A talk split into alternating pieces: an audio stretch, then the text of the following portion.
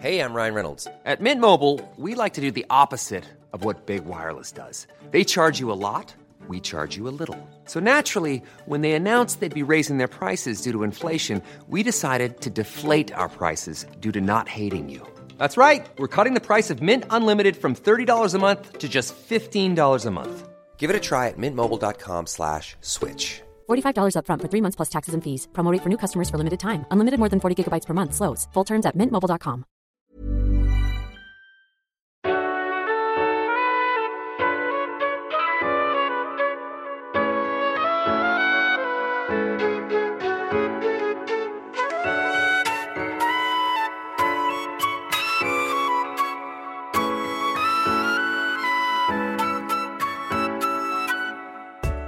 What's good, Internet? It is Thursday, July 18th, and that means it is once again time for we here at Waypoint to nerd out and deep dive on the culture, art, and entertainment that has been inspiring and provoking us today. Today, or lately, today, that continues to be. Just say you Neon act like I have a choice here. Like there, I didn't have options in front of me. It was get in the robot and talk about this show or nothing. Get No- in your no other entry plug. choices. Get in there. Let's get in your entry plug. You know what? It turns out it doesn't even matter if you're in your entry plug. Some people can move Evas around without being in the entry plug. Other people get stuck in the entry plug. Sometimes the entry plug is empty visibly, but actually there's a person in there. And you're not even Uh, in your we are suit. You're not even in your suit. Uh, we are continuing our, our deep dive into Neon Genesis Evangelion. This time we are focusing on episodes 20 to 24, which, in my uh, opinion, is a set of episodes that writes a, a set of very large checks that I am not convinced the show can cash. uh, I'm your host, Austin Walker. Joining me today, Danielle Riendeau. Hi, I'm inspired. I'm provoked. I'm in my entry plug. I'm ready. All right, Patrick Klepek. I have a I have a question. I've heard lots of people call it Evangelion. Is that just They're from? wrong. No. Well, I know it's comp. Right? Huh? What? I think it's wrong. No, I know it's wrong, but I'm just Okay. I'm just wondering. Like I've heard that a bunch of times over the It's the same reason. It's the same reason. It's the same reason that I said seal all last week instead of Seele, which is like Seele. you you watched it fifteen. Seele. You watched it Right. fifteen years ago. You watched it as a and then- teenager. and then- you looked at the and word you- and said, "Oh, Evangelion." Okay, I see. Right, and and then you had the Wikipedia for 15 years. You read fan Uh-huh. forums, and, you're- and the actual pronunciation disappears from your mind if you if you even saw it to begin with. Eh, The you know. real the real reason is that uh, Robin Williams once read it out loud in a movie. Uh, I believe it was 24 hours. Correct. Or he's he, yeah, he read it out 20 loud. uh, one hour. Wait, no, One hour photo, One, one hour, hour photo. Yeah, one hour Yeah, One hour photo. hours. There's hours in there. I don't fucking know. There's hours involved. Yes. Um, yes. I choose to believe that's the character mispronounce- mispronouncing it, not Robin Williams, who of course knows Obviously how to knew. Yeah.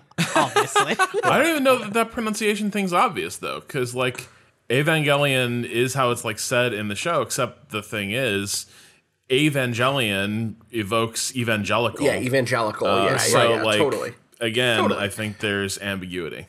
Oh no, the only reason I'm saying it's obvious that Robin Williams said it the right way is because I know he's a nerd who watched the show, and so Named his he daughter would, he would Zelda. know. Yeah. yeah. He named his daughter Zelda. Um, uh, those are also the voices of Patrick Klepek, Rob Zacny, and Ricardo Contreras, who are all here also to talk about Eva. Uh, as a note, I am coming to you from Toronto, and I'm using a different microphone than I've ever used before. So apologies in advance if the sound is weird. Um, unfortunately, uh, the person with the weird mic is the person who has the summaries in front of him. So I, you're going to hear my voice a lot. Um, I would just send you these summaries, but I feel like not having familiarity with them and knowing what parts to skip, knowing what stuff is editorializing, and what stuff is like the real shit, it's they're just a mess. They're just I. You, can someone guess how many pages and words on of Eva notes I have at this point? 48. In Let's total, In to- Total. like Total. from from this experience, not in my the- life. Uh, these are these are Google Doc breaks, right? These are Google Docs. It's Can one you give Google me Doc. what is the font size? The default? Uh, it is default. It's Calibri twelve. Calibri 12. 58.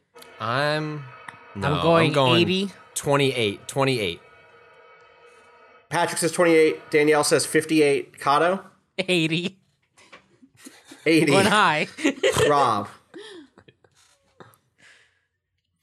Uh, sixty. Rob Zacny You were one. Do- you were one dollar under. Pages sixty-one. Wow! beating Danielle at 58. We're close. this is Yeah. this is Close. Yeah. you're very close. You're very but it's closest without going over. You know the rules. Uh, it is currently 24,593 words over 61 pages. Wow. Yep. Nintendo loses again. All right. Good. We should jump into it because we, we only have five episodes this week, but they're dense and weird. Uh, and so, and also, even though I watched them all yesterday, they're already fading from my memory, the first one, so I want to get into it before it completely leaves. Um, Eva episode, Evangelion episode 20 of the shapes and hearts of humans, or f- uh, f- form of the mind, form of the man, or weaving a story too, oral stage. The Freudian Sure. one. Yes. The Freud, the Freudian one, yeah, exactly. Just this Uh, episode. this no episode- Only another. this one. Yeah. Only this one. Certainly not this entire set of episodes we were watching. Certainly not most of the show. Um, the episode is the is basically the month after the events of the previous episode when uh, Eva Unit One goes berserk and ingests the S two drive by eating an angel. Um, uh, we kind of yeah, nom nom. We kind of get uh, the intro is is Gendo being chewed out by the Human Instrumentality Council, um, who is not happy with how he's doing his job, and that's a theme for the rest of this set of episodes too. Uh, specifically, um, uh, because of the fact that the S2 drive was accounted for, um, and I think not maybe not in this scene, but eventually also upset that that he has lost or wasted the uh, spear of Long- Longinus. Um, and then the rest of this episode from that point forward gets cut up into these kind of subsections that have these really like stark title cards that talk about the time that it, it is taking to try to retrieve Shinji from inside of the Eva. And so we begin with the first day. Um, there is a kind of accounting of the damage done to the Evas. We hear that the damage is, is beyond the, the Hayflick limit. Um, uh, that is units zero and unit two. Uh, the Hayflick limit is a real thing. That is the limit. Um, that is the the point at which uh, normal human cell populations um, will uh, be able to divide up until they reach the the Hayflick limit. After that, cells can no longer divide. It used to be thought before Hayflick that that vertebrate animals could have their cells split indefinitely, and that when you took it to a lab and it failed to do that, that was a failure in you like producing the right conditions for them to do that. Um, whereas in fact, no, there's a point at which a cell can no longer divide. Um, basically, the Evas are fucked. The command center is unusable, um, and they need to switch to the second system, the second command center, and move the Magi system down there. Um, there's a detail I love here, which is like as they move into it, they say like, "Hey, this facility, the second secondary command center, is the same architecture. It's the same software and hardware." Um, but the seats aren't as comfortable and things aren't as responsive. Um, and uh, there's a sort of like really early metaphor happening here that is that is a parallel to the fact that we learn in this series of episodes that the Evas are physical beings that have different souls inside of them, and there is a kind of dualism happening with with the Evas. We're just moving past uh, the teeth. We're just not going to talk about the teeth. Like you just everyone saw the teeth at the beginning of this episode Okay. and was like, Yeah, "I'm fine. Like I'm good. Like this Joker looking bandage wrapped like creature with his giant perfectly next- beautiful." Is no, that this dude, the thing is in its gantry. No, that's and this it's got this for like sure. nightmare rictus, and It's like right in the opening. It's just like, "Yo, look at my fucking teeth," and it's just like I have that coming yeah. up. In my my notes are that that happens next, uh, which is that we then see the Unit One covered in bloody bandages, restrained by quote unquote cage restraints, and Yeah, you can sure, just that worked out well last time. Yeah, totally. you can just see the S2 drive in its chest now, the red core from all the angels, uh, and yeah, are the bandages bandages or are those also restraints? Is a question. No idea. No I idea. think could say? I don't that like it. have to be also restrained That's or just the- something. Yeah. It's mummy mommy. Totally, that's a That's person. what's going on. yeah, it's mummy mommy. Uh huh. Mm-hmm. Um, the council, still furious, goes over the terrible state of Nerv HQ, over the broken Evas. Uh, and meanwhile, we get a scene of Kaji, uh, Kaji checking in with Gendo and Fuyutsuki. It's like I don't like that he's in their room. I don't like that he's ta- I don't want any interaction between these three people. Um, uh, and uh, he, they tell him that Sile, that Seele wants, um, which means soul, by the way, important as we go into Oh, this set of episodes, that we know the weird, the three German terms, the four German terms. Uh, three nerve, uh, which means nerve, nerves. It means nerve in German. Seele, which means uh, which means uh, soul, and then what's the third one? Garen Uh, or something? Gehirn, Gehirn? Ge- yeah, Ge- Gehirn? Gehirn. I have a Also, what is- pronunciation written down, which means brain in German. Garen. What does okay. soul even mean? The show is not defined what soul even means. Like we keep It throwing means- around this fucking term, I like know. Well- yeah, you know, just like you know the the soul, like the soul. Like no, what do you, Uh-huh. You know the soul. the soul? You And know God, the soul. too. God as well. Also what do you mean by Well, God? God- well, no, but I mean, like God, like, like I can give you the of, like, comparison. God, God can be metaphorical. God can be like, oh, a God, like, so like can I can soul. see what right? I guess, but then but like that is like such a like more like in a show that has so much techno babble and like Uh-huh. they're just throwing out terms that like have actual meaning. Like often when it invokes like God, I yes, it may turn out by the end of this that there is an actual God. I will fully buy in that that could be a, a resolution of the show, and maybe then the soul is linked to that. But everyone is just using the term soul like. Right, we've established um, the soul is quantifiable, and I like just wanted a line at some point in this show that's just like, and the show That does this all the separates out- where it's yeah. gonna just like it just says something, and I enjoyed it early or, or in the show where it's like, hey, we're gonna say something like in the first episode, right when they say. Uh, or the first or second when they say, um, "Oh, and they're 14," and everyone's like, "Right, yes, they're 14." I was like, "Ooh, that's clever!" Like they're just putting something out there. Now at this point in the show, I'm like, "All right, cards are coming on the table. Like, explain soul to some degree. You can't just be like, well, we'll get there in six episodes. So anyway, that's just my annoyed rant on the way this show hap- now haphazardly deploys its mythology in ways Its that myths and I, lore, I don't yeah. always find uh, satisfying. So, um, the in the middle of this conversation, they uh, Kaji just kind of casually drops. Oh, so Kaji is like, "Yo, Seele is not going to be excited about the fact that Unit Unit One did all that shit." And and Gendo was like, uh, "We're going to tell them that it wasn't in our control, not our fault, uh, and we're going to ground Unit One, and that's it, no big deal." And Kaji is like, "Okay, what about the fact that Shinji is stuck in there?" And then we cut to the command center uh, unsuccessfully trying to eject the entry plug, um, and there's a point at which uh, they say one that Shinji has been assimilated by the unit, and two, Ritsuko just kind of says like, "This is what 400% sync rate looks like," and You may not like so- it. exactly. You may not like it indeed. Um, uh, and then we get another exchange, one of many exchanges, uh, heated exchanges between uh, Misato and Ritsuko in this set of episodes, uh, in which Misato says, what does that mean? What exactly is an Eva? And Ritsuko says, all I can say is that it's a human or something resembling a human created by human beings. Misato says, created by human beings, but all you did was copy something you found in the Antarctic. Don't make me laugh saying it's an original. At which point, and here is Patrick's point, Ritsuko says, it isn't just a simply a copy. A human will uh, or soul, question mark, has been infused with it. Misato says, "So you're saying that that, that this is someone's will?" And Ritsuko starts to say, "Or the will of an, of the Eva itself," and then Misato slaps her and demands that Ritsuko take Yeah, responsibility. that's that's me being like, this. "What's up, mythology?" Bam! Like, what do we- ask. Re- feels like I'm watching Lost again. It's like just ask a real Yeah. question. Misato carries your energy throughout these entire set, this entire Yeah. set of episodes, Patrick. the, the the avatar of people who want to know what the fuck you are doing, Anno.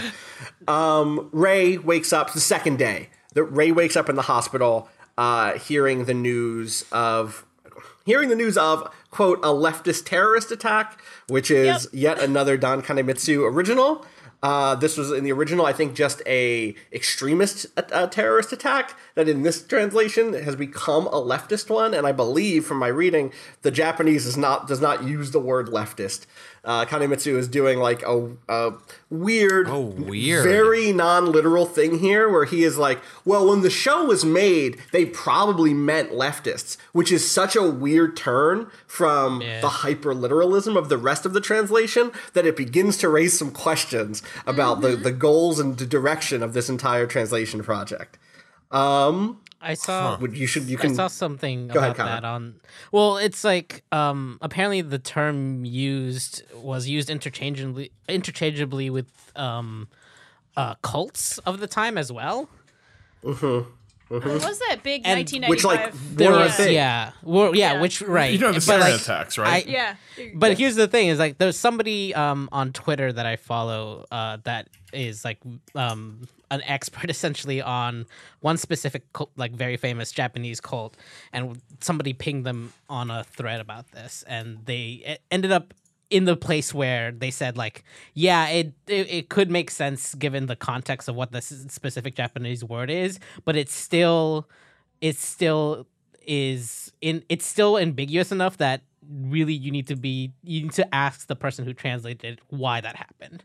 Like it's not Well, the it's thing not from- easily wave like you can't like hand wave it in that way even though it's it technically makes sense Well, the thing for me that is that it that it gets back to though, the thing that the inconsistency for me is that this is a translation that has been so devoted to the original text and Yeah. being quote unquote pure to that to the degree that it says the third children instead of the third child but here we've decided to do some some tinkering we here we've decided to do some interpretation and it's just like of course all translation is interpretation but you really got to know where that interpretation happens you really got to zoom in and be like all right where are those creative choices being made Yeah. So, So- the argument there is that it conflates. So there were, and this actually predates the uh, sarin attacks in the Tokyo subway, apparently. Um, but yeah, so there was some backstory where there was a backdrop of a mix of uh, like extremist cult violence with a sort of communitarian or leftward bent is i guess the understanding there. Yeah. but it does get a stretch to call that leftist violence. And the which other is thing such is a broader term and we have a world here that has been it's been implied that its politics don't map that way anymore Right. like Right. like actually in this context there being kind of weird cults makes a hell of a lot more sense than this series of like almost survival cells that humanity has sort of lapsed into uh, still under Yeah. national flags but it does not look to me like what's going on in Japan is necessarily an anomaly in this world, right? Like everyone sort of seems to have like gone to this almost like um like hive structure is, is Listen. what's sort of implied. Nevada has a big hole in it now. I bet the Americans are also maybe not doing so great. yeah There's no free press in this world. So, so you know. as far as we can tell, no, not really. um, the second day, uh, we already mentioned this already. Rei wakes up. Uh, and at home, Asuka slams the phone down after Misato calls the apartment to tell her that Rei is okay. Asuka begins a slow descent here um, into anger and self hatred. All right, you know, doesn't begin one. What we eventually learn is she began that a long time ago, but it really spikes over the, set of episodes. She's furious, uh, mostly at herself for not being able to stop the events of the previous week. Um, and of course, for letting Shinji steal the show. Also, her room is a mess. The third day, um, Ritsuko explains uh, that there is going to be a salvage operation to recover Shinji from Unit uh, 1. Um, Misato's like, Nerv is mostly interested in getting him out so that Unit 1 will work again, right? And Ritsuko is like, this is true. this is absolutely true. You got me. yep, yep, brr. turns out. Um, Shinji is quote unquote drifting in a quantum state inside of the entry plug. Oh, Uh, there's the- so much. The the babble The during babble this is sequence the is just like there are moments where this show does this, just like any show that plays in this like high concept and conceptual realm. But like this, like Mm-hmm. this specific sequence where we start talking about quantum states, where th- I guess this is where like Soul and Will started it, and then like this moment got here. Where I was just like, okay. All right, I can just see a giant hand going. Let's wave it around and Listen, just Patrick, I do don't- what we want to do. I don't know what you don't understand. The LCL has turned back into the primordial soup, that which was uh, on Earth at the time of the creation. Because of that, Shinji has become deconstituted. His matter Oh. is still there in the liquid, but his psyche is floating around inside of the vague will of the Eva. And so they just have to reconstitute uh, his body and reconstruct his physical body, then transfer his psyche back into it. Ritsuko insists that they can do this. Is this have where the- they you know, say like- the word ego boundary? I think it is. Somewhere Or in it's here. on the computer in this- screen. At Yeah. least in a few minutes. It's on the Yeah. computer screen where it's like You know- ego boundary and it's like showing it wildly flopping around, basically like a fish. Mm-hmm. This is a world where the, they have the giant robots who just use pistols, but also we can enter and and leave quantum states mm-hmm. at will using technology. Okay, Hey, it takes them sure. a month, okay? You know, it takes them Also, some time mom. to dedicate. Also, moms. Al- al- also moms Also and moms. If moms weren't involved, yeah, uh huh. Also those. the fourth day, Yeah. Shinji is outside Are we looking talking in. about this podcast recording, or are we talking Yes. about the show? Shinji is having an out of body experience. Uh, he has a floating consciousness looking inward to the empty entry plug. And he begins a stream of consciousness monologue that is hurried and tense, but still very reminiscent in some ways of the Rei one from a few episodes ago. Um, he is watching a flashing montage of images, first of which looks like just like the cosmic origins of the Earth, uh, with a beach up top, and then just like galaxy brain shit on the bottom.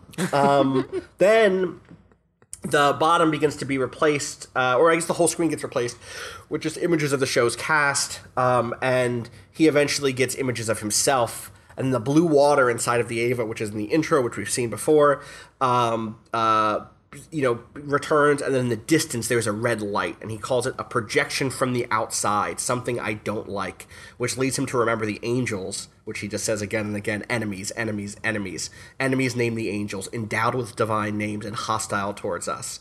Um, Miss Misato's targets of vengeance. um, and then we get another brief uh, aside with trained Shinji, with the in- internal Shinji slash the corrupted Shinji slash I don't know who this is yet. At this point, um, is it is the Eva talking to him? Is it who knows? Um, Shinji wonders why he fights them, given how how much he suffers. Uh, and then the Asuka in his brain tells him um, that it's self defense, and that that makes perfect sense. That like if you if you're going to be attacked, defending yourself makes sense. And then we see Shinji do this maneuver, this sort of like paranoid, kind of closed off defensive maneuver that that people make sometimes. You're just like, okay, you're totally right. It's it's it's self defense, which means I don't need a reason why I want to destroy everything around me. And anything that threatens me is an enemy, and because I'm scared of everything, everything is threatening me, and I'm just keeping myself alive, and I'm just defending the lives of others. So how could there be anything wrong with that? And there is something I, I really like this like weird maneuvering that's happening in which his he is like falling deeper into his paranoia and fear and using that as justification to not be critical about the fact that he is killing things um and and that he is like turning but he is like letting A- ava unit 1 go berserk and like leaning into that direction um uh, in fact, there's another specific note here where he talks about like it's totally okay. How can there be anything wrong with destroying something? And the thing on screen is like Tokyo Three or the Nerv HQ. It is not angels at that point. Yeah. Um, and then finally, he kind of fo- it's his people, right? He but he follows this line of thought far enough and finally sees that there is there are pictures of his enemies and that they're the angels. And then also intercut in there is Gendo, my enemy. Shinji finally says, and he confronts Gendo's deeds directly. How could you hurt Toji and murder my mother? Um, and then we we end this kind of stream of consciousness montage with the with Unit One kind of stabbing upwards with a progressive knife, sort of like cinematically in the direction of of Gendo, not literally in the direction of Gendo, but that that is what is happening happening there. Um, then this continues. God, this is such a Oh, long thing. sorry. Please, yes, inter- interrupt I- whenever you want. Okay, this is just I don't I, I know we gotta we gotta move here. However, I was very stuck on the whole "you murdered my mom" thing. Uh, it feels like Mm-hmm. a little bit of a leap. Is he sort of like rediscovering old memories here, or is he like just Yes. putting the dots together? So- okay, all right. Do you remember in the previous episode? So I think it's I think the truth is much more complicated than Gendo murdered Yui. I think we Right. learned that that is not all of the truth here in this set of episodes. But from the previous set of episodes, there's that stuff where there are people and newspaper articles that say Gendo killed Yui. Right, and the and the whole And courtroom think- thing. Yeah. Okay. Yes, where he is like where he is like uh saying that that he remember he was like the, the key witness who said, "But Gendo, but he, my dad loves my mom. Everything's cool." Yeah. Um, and I think we are learning that the truth is more complicated than that. And I certainly think Gendo was implicated in her death, but also it, based on some conversations we hear here, there is a degree to which she seemed interested in, in going down the path she went in um, for Shinji's sake. It's very messy. Yes. Um, and I don't I don't even know how to unpeel some of it. We'll get to some of that stuff. yeah. Um, so um, Shinji then returns to the time that he and Rei were on the escalator, and this is a, a, a type of thing that's going to happen through a lot of these um, s- similar stream of consciousness sequences, where we go back to a setting that we've seen before, but things are a little bit different. Maybe it starts very much the same, and then new questions get raised as the person kind of returns there in their dreamlike state and reframes a, a conversation. Um, and so in this case, Rei is like, uh, you know, why do you hate Gendo? Do you even try to understand Gendo? All that stuff again. Your father, do you, do you try to understand him?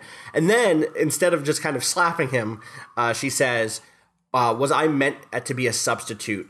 Uh, so there's a there's a shot of Yui's grave on screen, and that is when Rei says, "Was I meant as a substitute?" Um, or am I a substitute? Is what she says. Am I a substitute?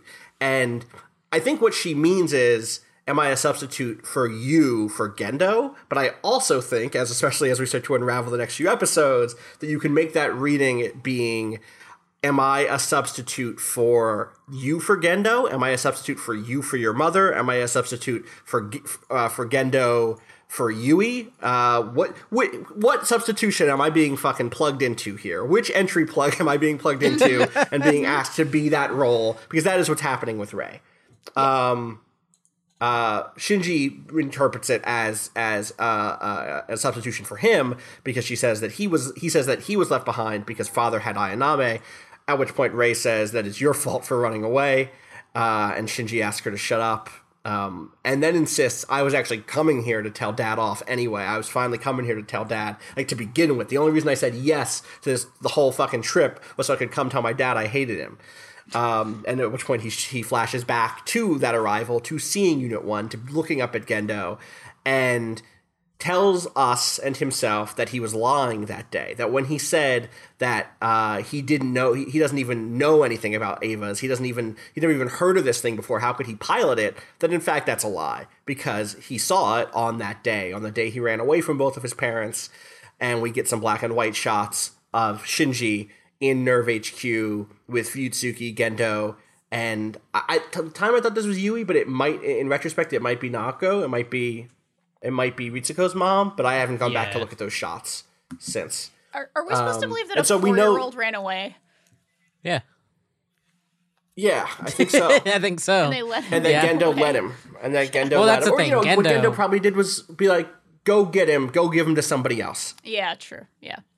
What were you gonna say, Kato? No, that was that was it. Yeah.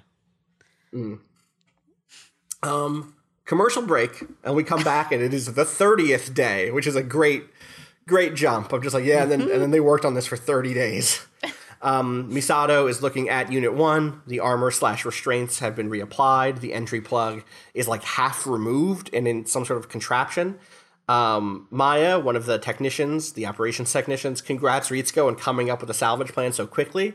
But Ritsuko says, uh, well, it's kind of based on data from something that happened a decade ago. I only know about it secondhand, but uh, I heard it didn't work. Uh, I so- the, the, the line. No, I wrote the line because Yes. I wrote LOL next to it. Was I believe that it failed? It was like such Right. a science, a, a, a just really in her character of just like flat, like, well, uh, I believe it failed. It's like okay, cool, okay, great, great. Well, No please big deal. proceed. I love her. Shinji is inside. Uh, he is floating from image to image. He sees a warm sun in the sky that makes him wonder if this is what the warmth of people feels like. Then he is in the elevator with Rei, and she asks him what loneliness and happiness means. He gives the same. He says like, "I didn't know what they were, but I get it now." To both of them. um, uh, she asks him why people are kind to him, and again, this is not Rei. This is something inside of Shinji or something inside of the Eva. This is not actually Rei, as far as we What know. if it's his soul? projecting Could be his soul. Could be his soul. You know, soul. That's true. This is true. And also, if it's Yui, then in that sense, is it right? Hmm. That's the only reason uh, why. Uh, the only reason, right? Exactly. She asks him why people are kind. He says it's because he pilots an Eva. That's the only reason why. Uh, we get back to that like white stripe slash ribbon thing that like where it talks that Rob pointed out last episode, um, and then he goes through a really bad spiral again and talks about how because the only people the only time people praise him is when he fights he needs to fight the angels he needs to fight all the angels he needs to keep winning he needs to quote win all the fights which shinji's a gamer guys. That's what i've learned. True gotta win all the fights. Got to get, all, you know, well, he's got to get that achievement where you, you know, you kill all the angels. all the Soul angels. Gotta, killer. yeah. Chivo. yeah Chivo, eh, Chivo unlocked. Um, God, just watching this show that has the Xbox 360 achievement pop-ups uh, up here as each angel dies would be terrible. Um, but great. No, this is this is a Sega Genesis show. Thank you.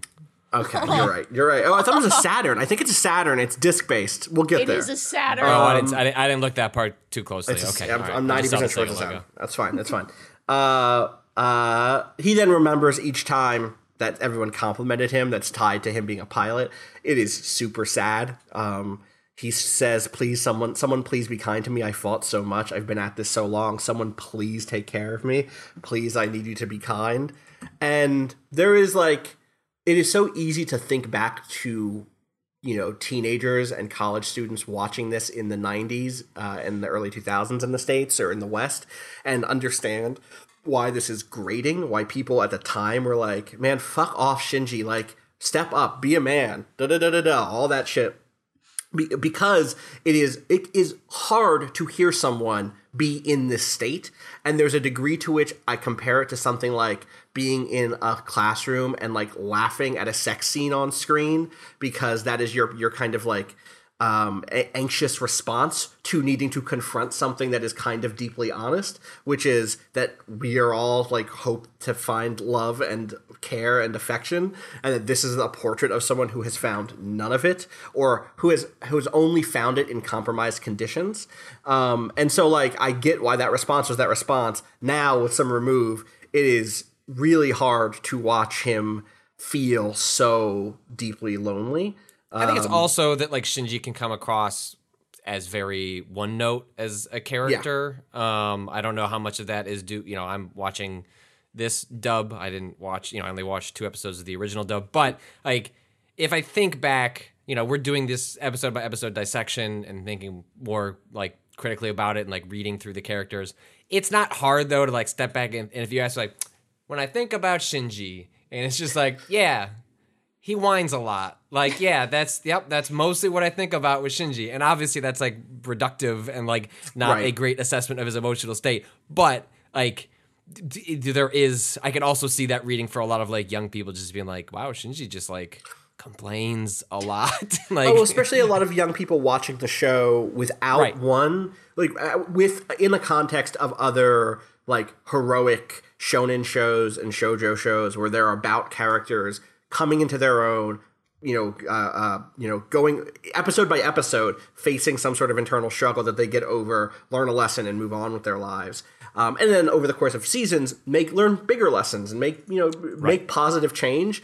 Eva sits with Shinji and he is stuck in this like so bad. He does not crawl out of it through any of the episodes we've seen, except briefly to become an egotistical bastard a couple of episodes ago. And so it is not if you're if you're young and watching anime, I do think that this feels subversive, especially if what you've seen so far was the anime available to you in the West. Again, I think with a broader palette of of context to understand, if you've seen even stuff like the original Mobile Suit Gundam, which has huge arcs of the main character whining and not wanting to get in the robot. The original, I don't want to get in the robot boy.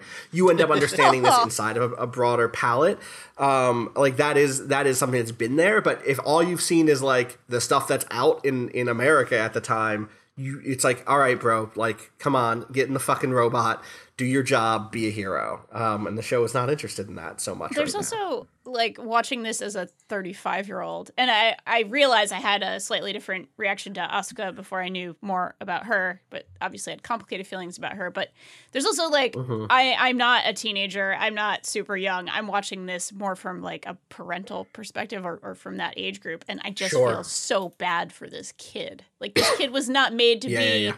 In a war machine. He's obviously depressed. He obviously needs some sort of actual guidance in his life. Like there's just the completely on its face, like this poor fucking kid. Like poor I feel bad for Shinji. Like he he does whine, but it's like Oh, that's coming from a real place. this kid isn't spoiled. Oh, yeah. He is just destroyed, and I feel bad for He's him. traumatized badly. Yeah. Yeah, Yeah. traumatized without any sort of strong support structure, right? Um he in response to his need to be cared for, he screams, and then he is transported to a beach and then to a weird white space as images of a like nude but featureless nude. You know, there's curves, but there are not body features uh, of Misato and then Asuka and then Rei all proposition him, asking each of them word for word, "Do you want to be one with me? Be one with me in body and soul. It's something that feels really good." Uh, which that last line, Uh huh. Yep. I can I ask Um, a brief eventually all- question of the anime people? please. I saw this. Yeah. I've seen this episode like three times now because I was trying to fucking understand it. Was this one of those examples of like I, I have heard things about like in Japanese culture, like nipples are like airbrushed away or not drawn fully as a sort of not censorship, but as a sort of like, oh, you can't show nipples. Like you can show basically the entire womanly No, form, I think not is- nipples. Okay, never mind. No, because nipples show up later in this set in the set of episodes. You see the in a, in a later episode. For people who haven't watched this, I'm going to avoid spoilers until we get there. But you Okay. see nipples later on in this set of episodes. Um, uh, I think this I is guess. weird psychic Okay. space. No, you absolutely do in the LCL fluid. The bodies have nipples. Okay. I may have missed that, and I, totally all good. I Yeah. promise. All right. There's nips. I got you. So you. my All read right. on that, so my read on that is it's to to a degree they are three women who have variously been shown as objects of desire in the mm-hmm. show and objects of desire to Shinji, but also there is a broader question here of what are they actually asking about. The question is loaded with like sexual implication, but also there is a like deeper sense of submission, of loss of identity and self and erasure of that. And so there's a degree of self annihilation that's implied there. And I think in the way they are presented, the other thing we're supposed to get across here is that there is a lack of physicality to these characters. There is a sort of inhumanity to them, and immortality, even. Uh, they are in the ways that, uh, you know, church artists would imagine angels as having like heroic human forms, but couldn't imagine any like uh, se- like sex organs. Right. uh, no, them, there's nothing that- carnal about them. Right. Right. Like, and and in fact, this set of episodes begins a string of of descent. I think into which it wants to separate this sort of pure sexual desire that that blends with the desire for the self to be eradicated uh, in in conjunction with someone else from carnal human desire, which it increasingly uses to vilify specifically women in the next set of episodes. That their desire for sex, for actual sex, not floating in the ether space, in the LCL fluid, in the primordial soup, featureless. Yes, I want I want to be one with you, but I don't want to fuck you. I want to be one with you. That that divide becomes very clear uh, in, in a way that whether or not it's the intention of Anno or the rest of the show's team, that is what comes across in the way that Misato, Ritsuko, and Ritsuko's mother end up being depicted. And I think that begins here. I also think Rob, you're hitting on something super important about this being about a metaphorical and metaphysical eradication of the self. This is like this is like the test chamber or the introduction of that specific version of that idea, which we will return to in the final two episodes and in End of Eva. So like sit with that, keep those ideas in mind. This is this is like the what what are the three steps of the of the magic trick? The what like the promise, the prestige, and the whatever. Whatever the first one is, this is that. This is like the setting of the stakes. This is saying, here's the situation at hand. What if what if we could all become one person? What if the three of four of us could all just be a person and we don't have to worry about where you end and where I begin? Very important. Sit with that. Stick with that. I don't know. I'm gonna just put that out of my mind. Actually, I'm good. No, you don't want to. We don't. The four of us, the five of us, don't want to. Okay, do a mind. no, Uh, no. bleed? So Okay. This, You this, don't- this mind Discord call's fine. We're good. My thoughts to your thoughts. Just dissolve Uh-huh. that ego boundary. Just to dissolve the ego boundary. That's um, that's an HR issue, honestly. God. You know what Nerv also needs? It needs it needs at least someone in HR. At least one person. I want a paper trail. Wait, I don't know there that they'll is actually HR. help. I bet there. Who? Oh, I They guess specifically that's the, mention HR in a later episode. Oh, I was gonna say it's the whatever institute, the Marduk Institute. The Marduk That's mostly oh, right. recruitment. God. The Yeah. non-existent Marduk Institute.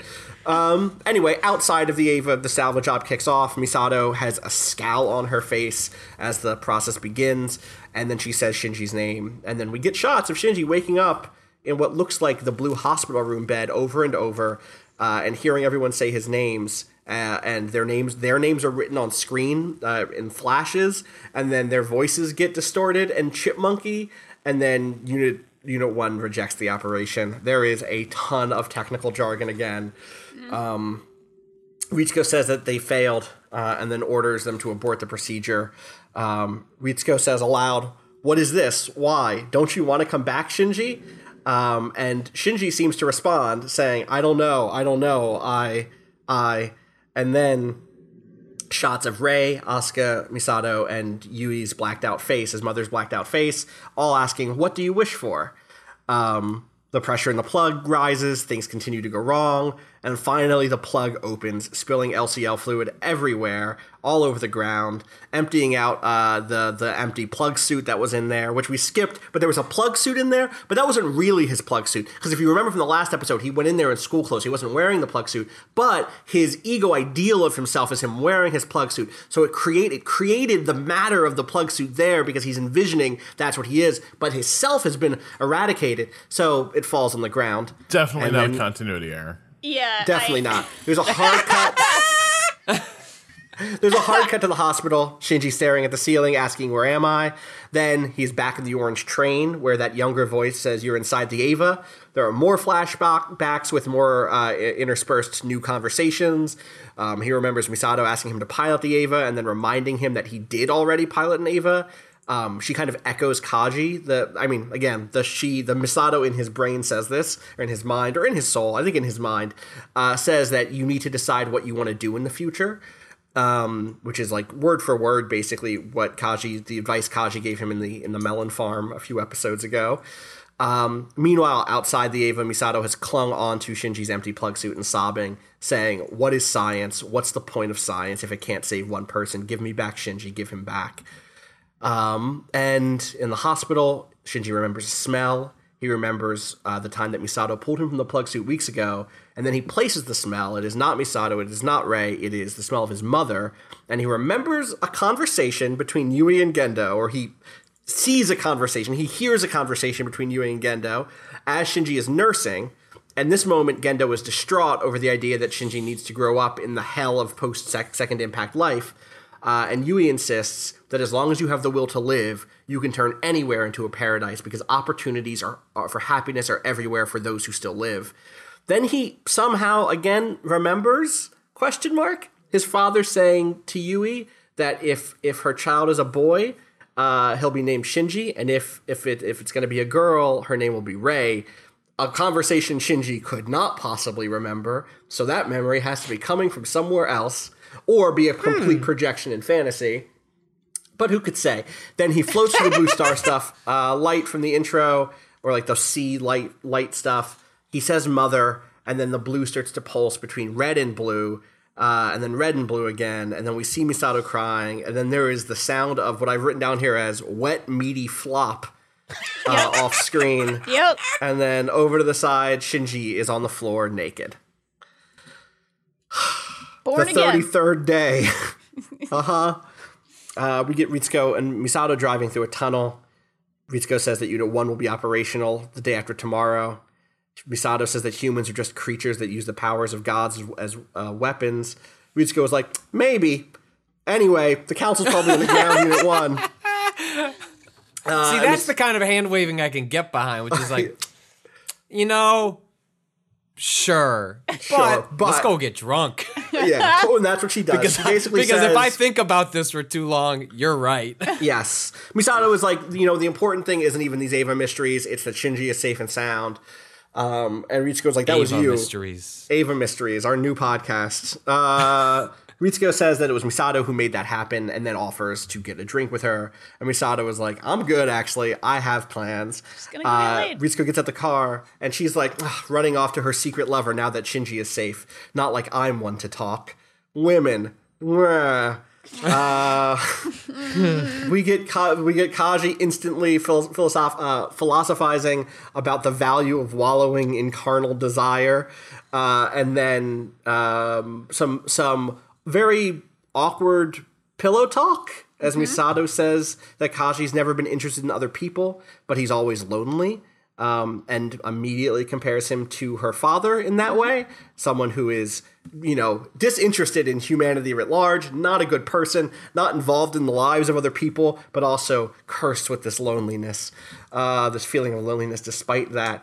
Um, and then there's like some brief additional pillow talk here as she squeezes his hand during the father comparison uh, and asks him about the Human Instrumentality Project. The best possible post-sex, post-coitus conversation, number eight, best topic. What's up with the Human Instrumentality Project? Why do we keep Adam underground when it could destroy us all? Um, Kaji is like, "Are you just sleeping with me for this info?" And she goes like, "Yeah, that's part of it." Which, good, honest answer, Misato. Uh, he says in the dub that he is honored to be taken advantage of in this way, but that he can't talk about it. Um, and then she asks what Nerv and Gendo are really after. He says he wants to know too. Uh, and then they get back to it. There is a long shot of some beer, a lighter, and cigarettes on like the windowsill uh, as they begin to fool around. Um, and then in the middle of fooling around, she she says, laughing, like, "Hey, what are you trying to jam into me? This isn't the best time. What is Yep. it?" Oh, weird. Uh, and then the thing that he was trying to place was a pill, which uh-huh. she then places on the dresser. And he says, "A present, the first in eight years, and it may be the last one." Mm. Which, dog, you could have just been like, "Yo, let me just slide you this. You don't. This is not." yeah, just like you know, What, what did he Kaji do? sucks. Ugh. Uh, the the the Kaji. the implication being that this is some sort of pill containing information, cont- containing Like the answer to the microfiche or something. right exactly cont- containing the answers to the questions she is asking out loud that he cannot answer out loud because presumably they are all under close observation. Look, that's just good spycraft. There is, Um, Is it? no Is other it? way to clandestinely slip someone information. Um, you just this is look. I, like I, s- I am sure James Bond has done something like this at one point, um, and Kaji is just acting in a long, proud tradition of misogynist super spies. Oh, okay, yeah. well, that Gotcha. part's right. That part is Yep. true. That last part is totally right. Absolutely. Um, and that is the end of that episode. Uh, I'm gonna keep moving I because if hated we that don't, episode. Yeah, I think that this set of episodes is begins really slow and like Oh, I say, again. no, I, I think I think this this I think the set is tremendous. I think that episode Mm-hmm. specifically sucks, um, and I think for me the issue with it was that for one thing, this show has, I think at this point, it has developed a problem where it keeps repeating beats with Shinji specifically and then promising that there's going to be an evolution of that character or a change in his uh, relationships and sort of the issues he's dealing with. There's all these implications that ah, he's starting to connect with people. He is starting to like his relationship is starting to change. And what I want to make clear here is that I'm aware of how depression works and it doesn't follow plot arcs. At the same time, this is a fucking TV show. And Yeah. I need this character to start like literally we have seen some of these beats repeat and in this specific context it also feels I think this episode is worse in the context in which it appears, where we just went through a couple really kind of searing episodes, and it basically discards that. Oh, he, uh, you know, accidentally like mangled his friend, and this entire thing is being set up to basically uh, take advantage of kids and grind them into powder uh, for, uh, for for Nerv. And here we go back to Yep, it's his familiar themes of alienation and sort of deep seated uh, mommy and daddy issues. And that's kind of a rough place to go after episode 19 and for an episode 20 in this series, where we've seen Shinji develop maybe a little more growth than that, right? Like grow like develop a little more self-awareness. And I think it ends up kind of flattening some of the texture of his depression and what his issues actually are in favor of some really broad and generic Freudian imagery and metaphor that I don't think does justice to the show to date or this character's like arc over the series.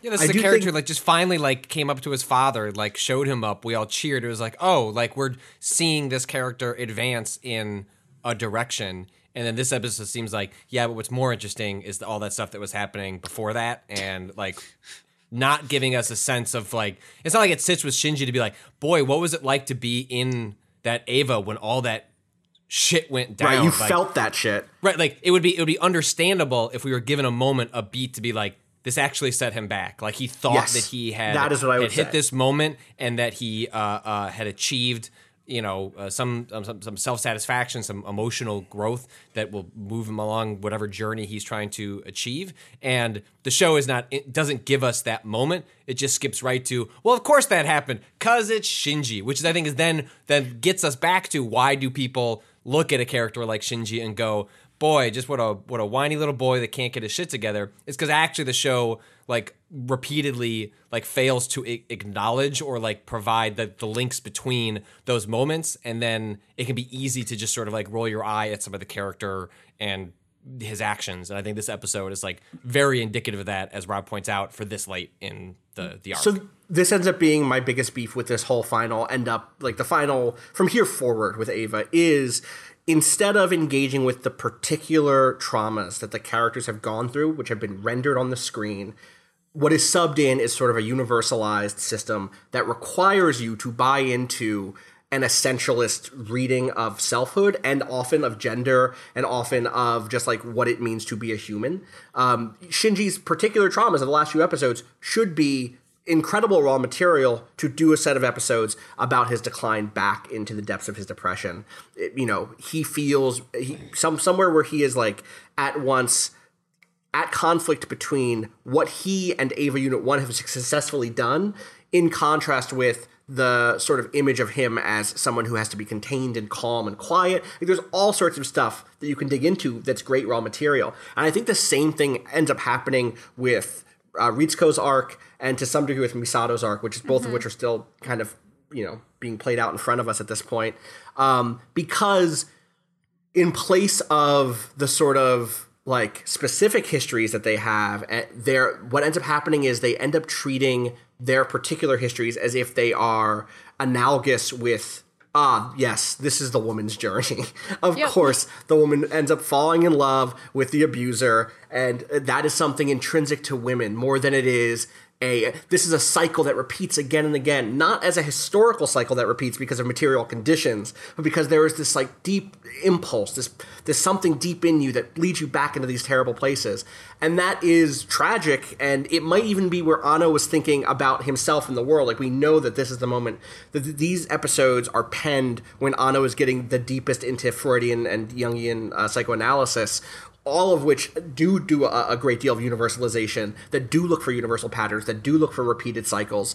And i think that comes across and we do lose that like careful character stuff that got us through that last set of episodes. I still think there's some good material here but most and mostly what i think is that the show begins to it's what i said at the top of the episode write checks that it can't cash or that i don't know that it cashes and that those checks end up to me being less about psychoanalysis and more about cruelty it brings all of the characters into such dark places in the next few episodes, and I am down with that. I love tragedy. I love just like terrible situations and people pushed to them, pushed through them. But there has to be some sort of a, a, a relief for me, the viewer, or or a takeaway that brings me to something new. Maybe that is a turnaround. Maybe that is a breakthrough for the characters, or maybe it's a lesson that I can apply to my own life of, of uh, uh, something about what a the fact that there is no uh, kind of uh, automatic escape valve for depression. Something, some vision that can relate to my understanding of the world around me that is new and novel, or uh, you know, insightful in a, in a new or novel way. That is something. And that just doesn't show up here. That just doesn't i don't get that from this set of episodes. Um, and and you know we still have end of Eva left. We still have episodes 25 and 26 left. Maybe on revisiting them i will feel like those checks got cashed. I remember not feeling that way. So we will see. Yeah. Speaking to that specifically, or, or I guess generally, I feel like the thing the show does best thus far is tonally understanding depression. And the thing that it does worst is reducing women to mothers or not mothers in like the broadest, yes kind of gross sense. And so we see so much of both of those things, I think, in this set of episodes, which has made it so both wonderful and interesting in some ways and really frustrating and like ah, in other ways. yeah I see. I think for me, the rest of the series of episodes works better for a couple reasons. Uh, one is that I'm a dude who sees things through a pretty thick lens of privilege, probably, and am not as like I am not as frustrated by these tropes as maybe I ought to be. But I also think with Shinji specifically, we've spent so much time with him. We have a really good map of his life and how that relates to his psychology and uh, his his emotions. With these next few episodes, because a lot of these uh, characters have been really kind of caricatures that nothing has really been projected onto, this more this this direction into like really heavy-handed uh, metaphor begins to work a little bit better for me. I think maybe a little bit more with Ritsuko than Asuka. Uh, but well, with Asuka, I think there's some stuff about like overachievement and uh, Totally. know, like trying to like like defining yourself by how people treat you and defining yourself by praise. Uh, with with Ritsuko, there's a more, and this is the, with Ritsuko's arc, I get more of a um. This is where the Utena vibe begins to get really strong again. The sort of misogyny that a lot of these characters are just swimming around in, and the like damage that does. Um, but I think in the problem is as a series, Utena is completely self-aware about that. It is it is the text of the show. Here, it's oh, this has been a really misogynistic show at times. But hey, what if men treat women badly? Because women are sexual objects, of course. And course. And that's Well, and that's where the show ends up. And that's where it gets really fucking frustrating. But at least the next series of episodes worked better for me in that because they were starting from a like a slightly blanker slate than with Shinji, where literally this episode is basically uh does anyone remember Toji?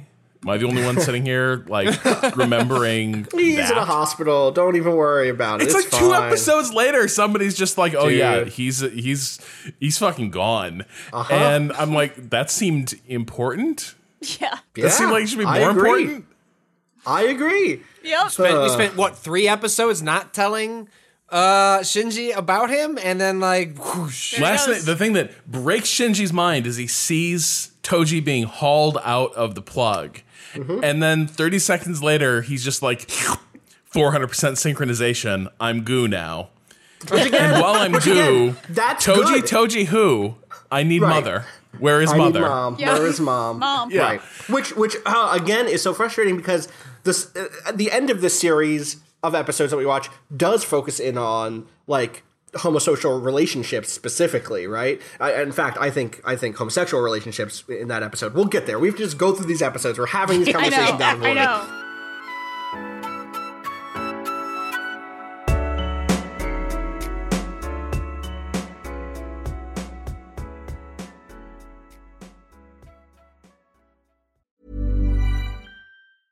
When it comes to your finances, you think you've done it all. You've saved, you've researched, and you've invested all that you can.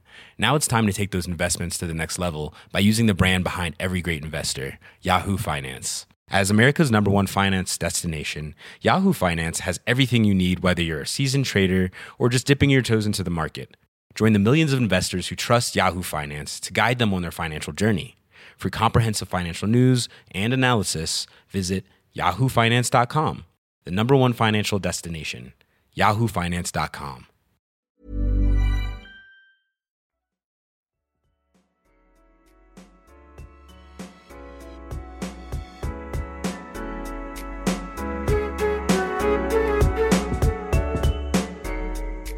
Episode 21 The Birth of Nerv. Uh, or he was aware that he was still a child. Um, we get uh, God, I a love this rare opening. It's good. cold open, yeah, which begins on this kind of poor quality, uh, like it's not a VHS recording. It remind it, it reads to me almost like a spy camera of some sort because of its placement. It is not a well placed recording instrument. Some of them we cut to other shots that are fine, but this is like a weird camera pointed at an office space from like chest height or something not like a not like a camera from a corner looking down. Anyway it's bad quality. It's antarctica. There are scientists talking about a bunch of shit including dr katsuragi's super solenoid or s2 theory which is about how quote unquote that giant is being powered. Um, then new voices come over the footage, and they are shit talking scientists saying, "quote Discovery grant Discovery grants them elation, and understanding paints the way to hegemony. They seek self gratification, nothing more." And on cue, the operation goes very bad, and we hear that the DNA that went into Adam underwent fusion, and then there is a bright explosion, and then people shout about surface illumination and the spear being removed, and how they need to limit the damage, and also something about the gate of Guff. And then we see it in the distance for a half second, a gigantic, uh, a giant with bright white skin um, that just kind of passes by for a split second, and then we get this great video effect. Uh, again, this kind of very physical video effect as the as the camera breaks, the video cuts down, and we transition to a stark blue United Nations top secret like uh, screen, marking that footage as like evidence that should only be seen by top secret eyes, top secret clearance. Rob. So my feeling watching the footage is not that it's surveillance footage; it is surviving footage from. This is a scientific expedition where everything is documented. Sure. And what I like about it is so the the way the hey, I recently fixed my 5.1 sound system and like I'm hearing everything super clearly now. It's great. Mm-hmm. The scientists talking are on the center channel where the microphone is pointed is meant to be picking up and documenting documenting their conversation as they run this experiment. Off to the right, you hear other people, probably technicians. Uh, it's a group of women's voices. Uh, they're not translated. So there's like I, I'd be curious to see what the full transcript of all the crosstalk is because the subs move from the scientists to the two voices behind the camera. And my suspicion is those are two like technicians who who like who are brought along basically to just document this. They are kind of the working class Joes on this mm-hmm. expedition, but they are also the pe you know people forget they're there. They're just the two average people on this expedition is going to accidentally end the world. Honestly, give me a whole show about them, Yep. please. Yeah, and so they're sitting there being like, "These guys seem like assholes, right?" And that's that's the conversation they have, right? Like this, the like these these scientists are actually full of biases. They are not they are not in this for like the joy of pure discovery. This is an ego trip. And what is motivating these scientists is not actual science. It is about advantage and domination. Yes. And I think that is a really interesting. The three voices. There's only one in this recording that was that we were meant to hear, and that they're the two people who supposedly matter in this, which are the scientists. And then there are just people doing their jobs, and then there are the two people commenting on this as kind of the chorus, who are just worker bees who were brought along and not really given any agency in this, which I think is a really cool sequence. I think this this is the, my favorite episode of the Of this uh, of this arc. Uh, give me this sort of investigative backstory, and like the whole thing is presented in kind of an investigative uh, way through the lens of Fu- Fuyutsuki. Yeah. Yeah, I actually really like the structure of this episode a lot because what we what we get is an interweaving of different perspectives and memories, focusing you know, on on Fuyutsuki, who ends up being a really rad character throughout Yeah. this episode. Um, we we go from that top secret screen to Kaji trying to call Misato and leave her a message as he thinks about having one last job to do. He's kind of like out in a field on a payphone, I believe. Um, uh, and then we instantly are told that Misato, or Misato is told rather, that Fuyutsuki has been abducted. The, the deputy director has been abducted. Security saying that Kaji manipulated them, uh, and that that is why they've come to her because they doubt her loyalty. She's like, yeah, yeah, that yeah, that adds up. I get it. Yeah, sure. here's, here's my gun. Here's my badge. Just yeah, haul me off. Okay. Uh, given our history, um, Fuyutsuki has been hauled off, and he finds himself speaking to Seals. Sorry, to uh, Seele's uh, chairman Keel, who is represented by this big black obelisk uh, screen type thing that says Seele 01 on it. Uh, other obelisks appear Sound with different numbers.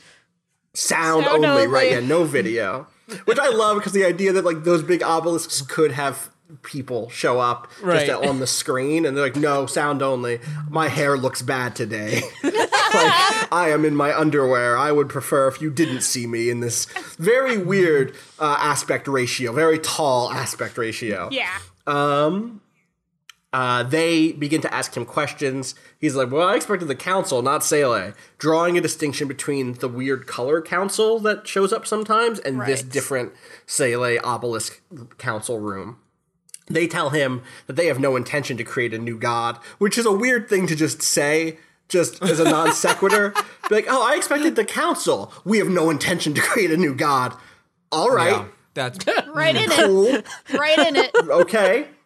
Uh, and then they call one of them says, you know, blah blah blah blah blah, Professor Fuyutsuki, and he's like, ah, Professor Fuyutsuki reminds me of the autumn of 1999.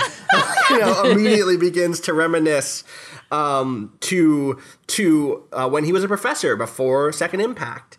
Um, there's a shot of him walking across the campus as some students see. I think like grad students come up to him and are like, "Hey, you should come out with beers with us and this other professor who said you should come out with beers with us all as a group." And he's like, "Beers? Didn't you just have beers?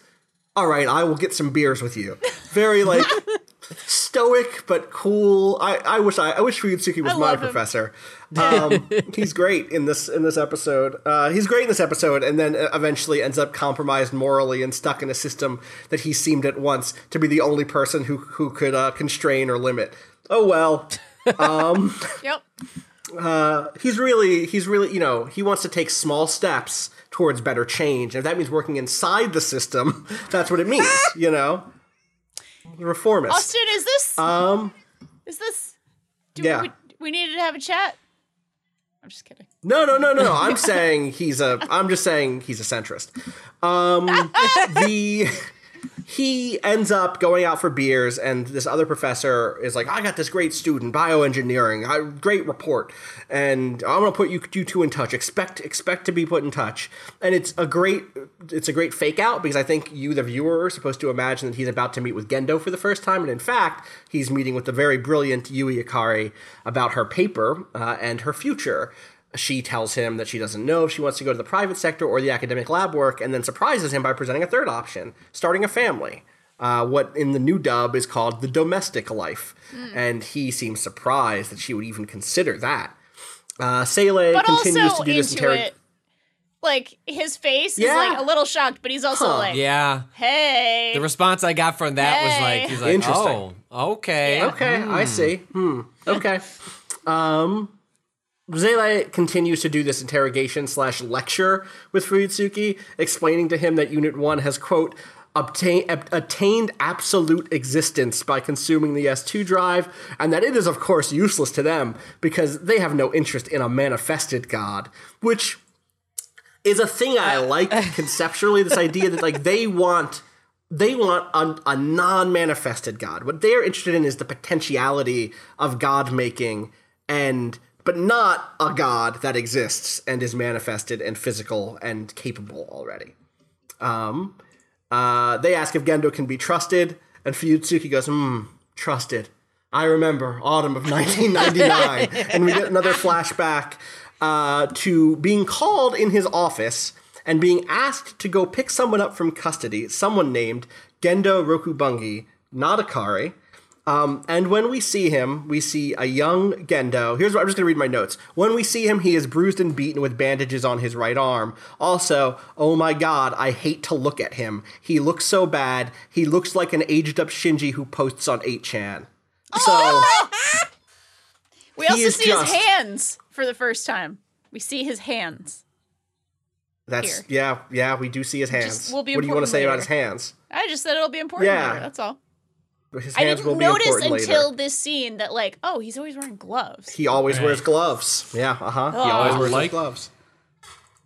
the we also as this episode unfolds it becomes clearer why he always wears those glasses like without those glasses he has he has ravenous eyes Oh is the way yeah, i'd put it. Um, yeah. like there is no he has an inability to mask anything without his glasses. With his glasses he can affect this professorial air. But without them he has this like really consuming intensity and like naked self-regard and self-interest. And it's something he hasn't learned. Like at this stage it is not something he has learned how to control yet and how to conceal uh, but and because we know this guy's already rotten uh, but it's interesting that it's been obvious for a long time but the entire Right. gendo ikari per- persona is this thing he's constructed to conceal the thing that just like oozes from every pore of him his eye sockets are so big the top of his like forehead kind of extends outwards in an alien like manner. I've written down here below uh, that later when he shows up he looks even worse and i've written oh my god get this man a new skull. But i'm actually glad he has the skull he has. I'm happy to be able to just see ah mm, that's a motherfucking scumbag over there. I don't like you. Not that you can judge scumbagness by skull shape but you, I was you about can to by say. the willingness phrenology is by the- real. by the willingness Uh, to lean to lean in. If what what Gendo should have learned is I need a new hairstyle. I need to be able to. I mean, Fuyutsuki basically says it, uh, which is that like, um, I guess I'm jumping ahead a little bit. He's like, I find him interesting, but I can't. I can't like him. Yeah. I just have to point tells out. I mean, Uh, look at these readings I took with my calipers. I just have to point out he's the only Um, person on Earth who looks worse without the chin strap than with the chin strap. Oh yeah, absolutely. The chin strap does wonders for his frame, for his facial shape, hundred percent. It brings balance to the force. Um, Gendo tells Fuyutsuki he tried to talk his way out of the fight. You know, it's not very, prof- it's not very, you know, ac- academic to be getting into fist fights in, in drunken brawl fights. Uh, uh, and Fuyutsuki is like, yeah, okay. I, that's not at all what I'm here to talk to you about.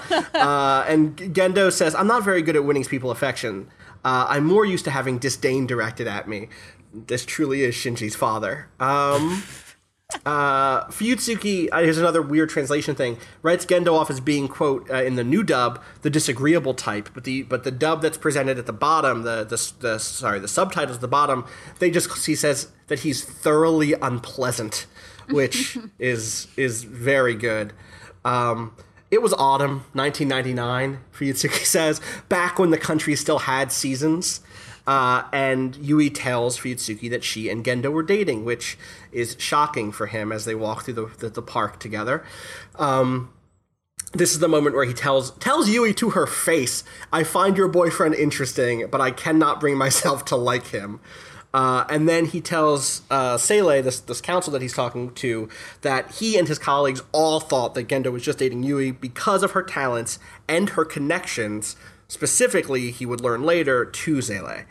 Um, we then get Fuyutsuki briefly describing we get like the clock ticks right? Counter goes from 99 to 2000 from 2000 to 2001 from 2001 to 2002 he says 2001 the first year after second impact is hell on earth. It cannot be described in any other terms. And we don't see that year. We don't see the close up of like what people look like how they respond directly to second impact as it happens, but instead we do see 2002, the ruins of Toyohashi City, this giant battleship or, or aircraft carrier kind of looming over this little kind of town of houseboats, uh, in, including the one in which Fuyutsuki lives. Um, uh, he's kind of built a life as a as an unlicensed doctor. He's not a doctor, but he's a bioengineer, and he probably knows enough to like make do in this situation. Um, when someone from the the UN Security Council shows up to recruit him uh, for a special operation, a provisional research group. Um, that that guy also asks like, "Why aren't you living up in the city that we built on top of this aircraft carrier?" And he's like, "Ah, do you mean where the neighbor the neighboring town where the air is suffocating in engine oil?" This episode does so much to endear Fuyutsuki to me. I'm just like, Rob, I mean this in the best possible way, but you strike me as such a, a Fuyutsuki in this scenario. If the world turned to hell, I could so easily imagine you living your life out on a weird houseboat somewhere, doing your best for a local community, and As an and then suddenly doctor. bothered by Yeah. as an unlicensed doctor. exactly. I've seen a I few mean, episodes. I know how cells work, so I think I'm up to this challenge. you know. Great. Oh, a splint. Yeah, okay, Yeah. sure. Read my thesis.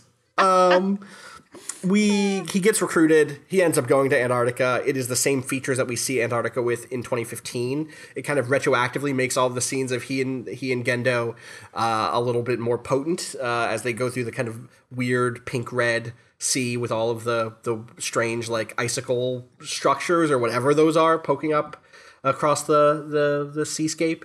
Um, uh, it turns out that Gendo mysteriously dodged death, even though he was part of the the the previous Antarctica expedition. He just, he was home that day. He went home to Japan for that day during the Katsuragi incident. Weird, lucky, Lucky, good timing, yeah. Gendo. Yeah. Um, we also learn that Gendo has taken Yui's last name uh, when he corrects Fuyutsuki by handing him a wedding announcement postcard.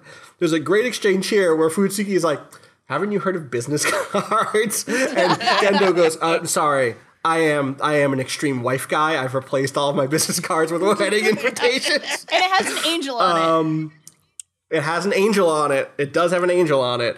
Uh, and then he says, Yui insisted I give you this this wedding announcement postcard. Uh, Yui still still Gendo says a big fan of Fuyutsuki's, but sadly she won't be on this expedition because she has a child to care for at home. Um, uh, and then as they go into the facility, Fuyutsuki begins to grill Gendo on why he is here. Uh, he being Fuyutsuki, is it because that Gendo wants to distract the UN by including people like Fuyutsuki who were not part of Seele 15 years ago? Uh, is this is this just to throw them off the off the trail? Um, uh, speaking of being grilled, Misato is in the dark isolation chamber. Um, and I guess she isn't being grilled here. She isn't being interrogated, but she is thinking through her own memories of the years after Second Impact. In fact, she is in the same facility as Fuyutsuki and Gendo in 2002, being held in a quarantine facility. Uh, we are told that uh, two people are speaking about her and they say that she uh, has gone two years now without speaking out loud. Um, uh, Fuyutsuki uh, and another uh, scientist are talking about the long-lasting effects of psychological trauma and how, in fact, those effects can be greater than even uh, physiological trauma. Um, uh, they need a, a different type of care. Um, they also talk about a different type of care, which is the care needed when releasing information about the Katsuragi incident and Second Impact. Um, also, did anyone else pause at this moment and look at the text on the report that he had prepared? Because it's about a 1990 something anime convention. Uh, it's just it's just placeholder text. It's just it says up top. It says like Katsuragi incident, second impact, blah blah blah, UN, important words. And if you start scrolling down, it's like this hamster anime released in 1993. A hundred percent dead ass. Yeah. It's so funny. That was that was the second impact. That was the second Yeah. impact. Yeah. Uh huh. It's true. Um. This is the So- second time that it's happened. This is what happens when we do not peace bond things. This is why. God. The uh, Fuyutsuki says that he knows that the UN's announcement about Second Impact were cover for Seele, uh, and for the increasingly uh, uh, uh, uh, what's the word I'm looking for? The increasingly present uh, Chairman Keel, who seems to be the chairman of Seele, um, and that he is determined to find out the truth behind what happens. So in 2003, as part of that, he visits uh, Yui Ikari in Hakone uh, in the UN Direct affiliate Artificial Evolution Laboratory, a place we will return to later multiple times. Um, he arrives and just like walks right past her, just like zip. Got not gonna spend a second saying hi, saying hi to you. Uh, and he goes up to Gendo's office, a regular office at this point. Not a no. The Kabbalah has not been written above or below him on the walls or on the walls. Um, and he sits across from him, uh, and he reveals to Gendo uh, that he knows that Seele and Gendo hid the giant 15 years ago. He says, "Hey, did you know that incident would happen? Is that why you were in Japan at the time?" Hey, check this shit out, motherfucker! I have all sorts of info I've collected on what you're up to. Um, he has a he has a. Did you notice that he has a uh, briefcase that has when he slides the thing, it goes from K Fuyutsuki to the words destruct negative, which makes me think that there's another way you could slide the briefcase to where it says destruct positive and it would destroy Hell everything yeah. inside the briefcase, Wow. which rules. Uh, that's my read anyway. I did not Uh, he that. shows That's Gendo awesome. all of. Yeah, it's a very quick shot. Uh, he presents Gendo with all the evidence and he says, Hey, uh, I know what's going on. Also, you're super rich now. What's up with that? Like, I know you got a kid and all, but what are you doing with all that money? Uh, and says, I will make it public how your group, Seele, and the Dead Sea Scrolls lurked in the shadows of the Second Impact. I have no intention of forgiving those behind that calamity. Good sentences. Again, words I could imagine Rob saying, just full of righteous anger. Unfortunately, before he's like, "Yeah, sure." Gendo is like, "All right, yeah, uh, yeah, trust. I, I believe in you. I believe you're gonna you're gonna n- never forgive us." Real quick, can I show you something though? Uh, and takes him down a funicular below what I believe is the geofront, right? Like he's basically taking him down to Nerv, what will become Nerv HQ. Um, uh, and Fuyutsuki's like, "What is this?" And Gendo says, "It's a cavern left behind by someone who wasn't us." Okay. Okay, good. Good sentence. It is a massive spherical underground cavern, exactly like the one that was in Antarctica. And Fuyutsuki asks Gendo if, like, I- again, exactly, like, molecule for molecule, the same shape, the same size, everything. The one that was in Ant- Antarctica, which we didn't know existed really before. We knew there was a space, but we didn't understand th- that it was this same spherical cavern where where Adam uh, uh, was, where the giant was. Um, uh, Fuyutsuki asks Gendo if he is going to repeat the tragedy, and Gendo says, "You'll have to judge that for yourself." Sorry, I can't talk. I can't say a single Gendo line without imagining like a 1950s cartoon character pivoting on one leg mischievously throughout this entire episode. Am I going to destroy the world? Well, you'll have to Well. discover that for yourself, Mister Fuyutsuki. Uh, just What's like that? You don't have it in your fancy briefcase? I thought you had all the answers. Below, he meets uh, Naoko Akagi, who is Ritsuko's mother, and another member of the new group that we're hearing about, Gehirn, which is spelled G E H I R N, I believe, and is German for Brain. for brain. Uh, yeah, for brain. So we got brain, we got soul, we got nerve. Uh, yeah, G E H I R N, and the the pronunciation I've written down here is Gehirn. Um, maybe a little R in there at the end. Gehirn. I anyway. Hair. Uh, yeah, it is a proto nerve organization. It is the group that is studying all the same types of shit that we know Nerv will eventually. Nerv will eventually. Um, and uh, Dr. Akagi, Ritsuko's mother, is in charge of creating biological computers that the group needs. Uh, and specifically, she mentions the Magi, though eventually I wonder, I wonder if maybe that was a little bit of a limited look into some of the research she was she was engaging with, um, or, or how her research would be used. Uh, Ritsuko is there, uh, and she has dark red hair like her mother's, um, like very dark. It's brown hair, but it like anime reddish, you know. Um, And she watches behind in the shadows, kind of Maroon as almost. as maroon. It is almost maroon. Uh, as Naoko, Gendo, and Fuyutsuki leave and go to see uh, Unit Zero, um, they tell Fuyutsuki that the giant from Antarctica was Adam, like we called him Adam, and that this is not Adam. This is a copy of or born of Adam. It's an Eva. It's part of the Adam Reconstruction Project or the Adam Rebirth Project, aka Project E. Uh, it is Eva Unit Zero. Fuyutsuki calls it a prototype of a god. And then Gendo is like, well, let me offer you a prototype of a job. Come join me you can help us build this shit. Uh, and we get a commercial break. Would you take this job offer? In this scenario, I interviewed all of you. What if I was like, oh, come with me. Vice actually has a basement. We got on the elevator, and the elevator's dropped 500 floors. And then there was a cavern underneath Brooklyn. a huge Jesus cavern. And I led you deeper in, and then I revealed to you, like, I guess it's video game. So it'd be like, what if it was like Metal Sonic, but a giant Metal Sonic? And, I, and you were like, that's a. Are you building a god? And, Um, no, it's a it's a prototype of a god. Uh, would you join me in in my my master plans? Yeah. Thank you, Kana, for being the, the honestly, honestly, you want to be on. I mean, out of pure like self preservation, just being like, oh, this is some shit. Uh, I want to be Mm-hmm. probably closer to it than further. Like, I don't want to be on the other end of whatever this is gonna be, Well, that's the thing. You know he's not going to let you Right. live after seeing it unless you work for or something. Yeah, Right. like he probably. I mean, I know Fuyutsuki knows that later on. He, he like is very much aware but that he- like you know, he's going to right, die if right. not. Right. So he probably knows this at this point. Right. That like it's it's die or work with me. or work on this shit, man. Maybe I can help it. Maybe I can make it be less bad.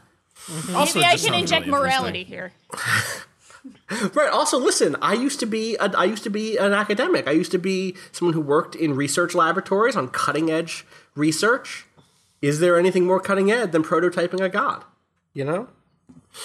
Back in 2015, Ritsuko is staring up at Unit 1, and Misato is, of course, still missing, which leads Ritsuko to reminisce about their college days in Tokyo 2 back in 2005. We get a montage of Misato and Ritsuko becoming friends, chatting, eating. Ritsuko is writing uh, letters to her mother, and we're hearing letters back from her mother in, in kind of like an exchange. Ritsuko talks about Misato and says how talkative she is. Her mother writes back and complains about the boxed lunches that they have at, at Gahern. At, at, what are they? Not Gahern. I, I wrote it up above. Uh, Gahane. Gahane. Um, and uh, uh, then uh, also about like, oh yeah, they're building this new place, Tokyo Three, as part of the capital, you know, uh, capital movement project or whatever. Um, Ritsuko uh, writes back saying like, ah, Misato disappeared for a week. Everyone was so worried. It turns out she disappeared to just go crash with Kaji for a week, um, and and then she finally introduced everyone and introduced me to her new boyfriend. I could never, I could never really get along with him because of how carefree he is, of course. Uh, and her mother writes back saying, "Oh yeah, Ritsuko, you were never comfortable around boys. After all, you only had a mom, and I was a shitty mom. And you know that's true. It seems."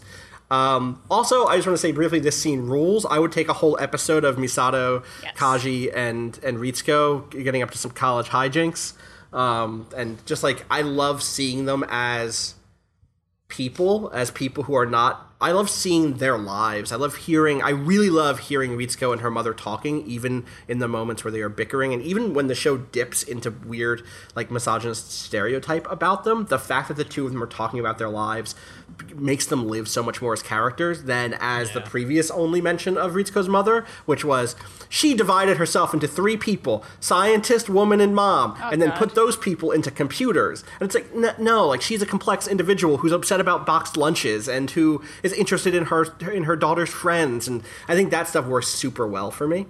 I also think it makes her um, not a bad mom.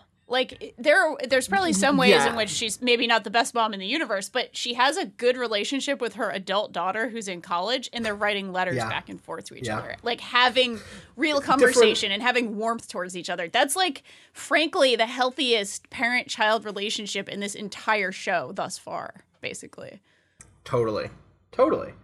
Um, the da, da, da, in 2003, uh, uh, in in Hakone, where the where the the lab is, Fuyutsuki looks up again and he longs for the for the time of seasons. He misses he misses the seasons. He misses autumn. Earlier in the episode, he noted that the like eternal summer that came with uh, with Second Impact has totally ruined his health. Um, but now he's in the park visiting with Yui and a baby Shinji in the park. He says that Seele's uh, Dead Sea Scrolls say that the third impact is only 10 years away and that will never, Japan will never have seasons again because of that. Um, to which Yui says that both Seele and uh, Gahane exist to stop second or third impact from coming. Um, Fuyutsuki says, I agree with you, mind you, just not with Seele, which is like, okay, wait, what do you, okay, what what part of that do you agree with? Is it that we're gonna stop it? Is it that we're gonna stop it in ways that like Seele is going to do some shit I don't agree with? Probably that. Um, he adds that he is now being threatened by Seele because of how much info he has. She says that yeah, that's everyone who survived uh, is threatened in that in that way, and that it is a simple thing to destroy people.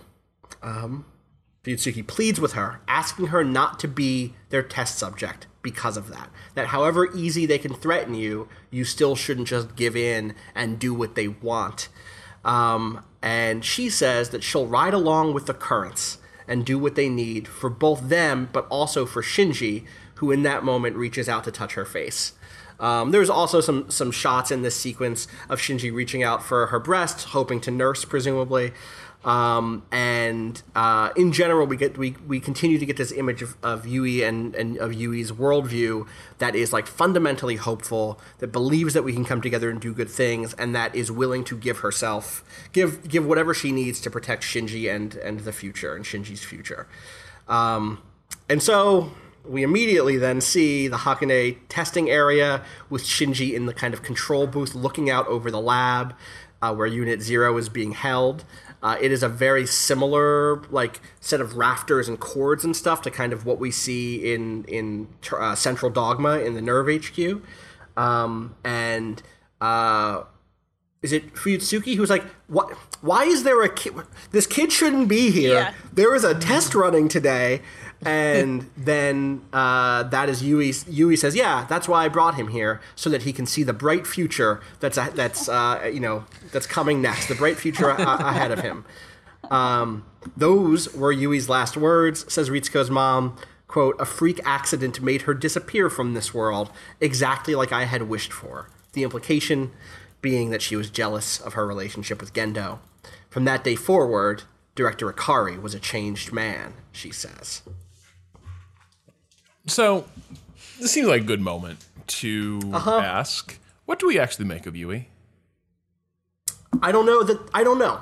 Um I my read on her is that like the show constructs her as an idealized woman by which we mean she is a mother who takes mothering very seriously and would do anything for her child is a brilliant scientist but who is willing to put that science aside as a career in order to have a family, but also remains committed to the broader scientific project of. I, I guess that's maybe the way I, what I think of her is she is a synthesis of these two sorts of of women that are positioned. Uh, Maybe three sorts, right? First, she's a scientist and she is a woman. She's interested in Gendo and she is interested in science. But she synthesizes those positions. She becomes a woman who is still sort of interested in science, but now she's a mother, which is like a purification of womanhood, of the sort of like lustful woman that the show deploys so often. You can have sex, but the reason you have sex is to become a good mom. Um, I don't think it's wagging its finger that way, but I think that's a potential reading of the set of women that the show produces. Is that like when a woman is a mother, that is, and the, and the motherhood is presented as successful, that is presented as a positive sort of femininity. When the mother fails to be a good mom, as is the case presented with Ritsuko's mother, and also eventually with Asuka's mother, it is a tragedy at best, and it is cruel or evil at worst. Um, it, it also, for what it's worth, is not thrilled with dads. I'm not saying that this is a show that is like, but all dads are good, are good. uh, but but it, it, it lingers on this idea of the feminine in a much different way. So then, at that point, the mother and the scientist they synthesize again these two competing things. Does she want to help the world or and, and study science and pursue her interest, or does she want to be a mom, focusing on her interest of motherhood and, and quote unquote domestic life? Well, Which wow, that that just sound that sounds like a person. That's a human, Right. right? Totally. That is a, that is someone who has like multiple, Multiple interests, interests. and realizing that they can only do so much, and your priorities change as you get older, and th- and like is presented as an actual complete person. Yeah, like that well, is I've. But well, then- to, to, to, I think re- relative. I'm saying like Yeah, yeah, yeah, compared that point, to- like yes. rel- compared to like the different like sorts of women that are portrayed in the show, like the many women I've seen in my life who have like around the age in 30s where like they choose to have kids, like the different paths that people choose based on their priorities is like a very complicated series of hierarchies that is like not clean for everyone and people with different paths. And so like on that level, like it's it's deeper or more willing to give a character like complicated agency Yes. rather than like a uh, inventing a, uh, a character to make a, a broader like sociological point Right. But then she, like a saint or a martyr, has to reify this in a singular act of kind of merging these selves. And in that, she is like, ah, I can be, I can be the ultra scientist mom by giving myself to the future of humanity and Shinji specifically securing Shinji's future by sacrificing myself in this project, which it's is it clear whether or not do you believe that it was a freak accident or do you believe that this worked the way it was intended Uh, yes, no, man. We, there's no evidence to this point that we shouldn't just believe that was scenario F. And like, it, look, look, look. Scenario D and E may have been the, the plan, but you know what? You just fold that Dead Sea Scroll over and go. We're on to scenario F. There's a way in which the imagery associated with who she is as a human being versus I don't okay, I don't know at this point what exactly please. she is now in the Eva if it's her soul is in there or she is just the Eva wherever the fuck it is. There's like an entire idea here of her as an idealized woman as seen through Fu- Futsuki's eyes as both a scientist, a woman and a mother, right? The three things a woman can be and should Yeah, be. yeah, the- right? In this show, those are the three things a woman is or can be. There's this sort of idealization, even the lighting on her, it's always so bright. She's always so composed. Totally. She's always she's wearing like purples and pinks. Like she's she's like the picture of perfect femininity in the ways in which this show looks at femininity. Versus her as the Eva when she has a mind as an Eva, which is only when the Eva goes berserk, which is like the mother bear kind of thing. Like literally animalistic, eating another animal, like crazy, wild, like yeah yeah yeah uh, carnage kind of happening. And that's like, that also suits the idea of like perfect femininity in the mother bear idea of like tough mom who Totally. protects her kids. And those two things to me are problematic, of course, because there's like, oh, there are the three ways to be a woman, and then there's the like way of being a mother that's like tough and hard ass and, and protecting your kids. But there is also such an mm-hmm. interesting, visually speaking, such an interesting contrast to those two things that I I keep harping on this every time I'm watching these episodes. And I watched this one three times because I was just like, I must be missing something here. And so I like watched the sub, then watched the dub, and then watched the sub again. So it's like I don't know, but Well, there's then- something there to those two depictions of mother slash idealized woman that are like I hope they do something with this in those last two episodes. Of I the will say movie. I don't know if they will, but yeah. I oh, will, They may do something with it, Danielle, but will you be happy with be it careful what you be Yeah. careful what you Right? wish for. I will say in this episode and in this series, one thing to build on that that you just said, Danielle, that's interesting is they never in this set of episodes, and I'm I straight up just don't remember if this is coming, but in this set of episodes at least, they don't do anything that's like ah, Yui's motherhood, you know, self as a mother has been corrupted by the Eva. The mom would never. There isn't the pure mom, and there isn't like the the pure idealized white and pink calm mom, and then the mother bear mom as like two distinct moms. Yeah. That's both mom, which is you're totally right. A, a, a classic trope, a, cr- a classic archetype of motherhood: the defensive mom versus the like delicate mom. Uh, I- both of those are just moms. But I, I appreciate at least the show did not fall to like Gendo being like, "That's not the Yui I loved once out there," like Right. which would have been even worse somehow. Yeah. Excuse me. Um, Yui, I, like I'll just I'll just say the I find her unsettling mm-hmm. because from the first she's the brilliant scientist. Gendo ain't. He's just some dude. Yeah. She's the brilliant scientist. She's clearly smart, insightful, and that's not to say smart, insightful women can't end up with douchebags. They do all the time. Uh, Yeah. Good, like they're like there are a lot of cases where you will end up with someone who, in retrospect, you'll question your judgment having been with that person. Nevertheless, that is the human condition.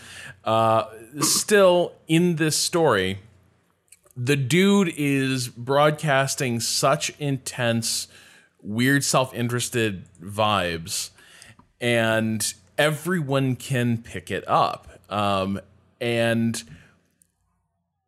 she even kind of acknowledges to Fuyutsuki she sees what he means, but also there's this other side.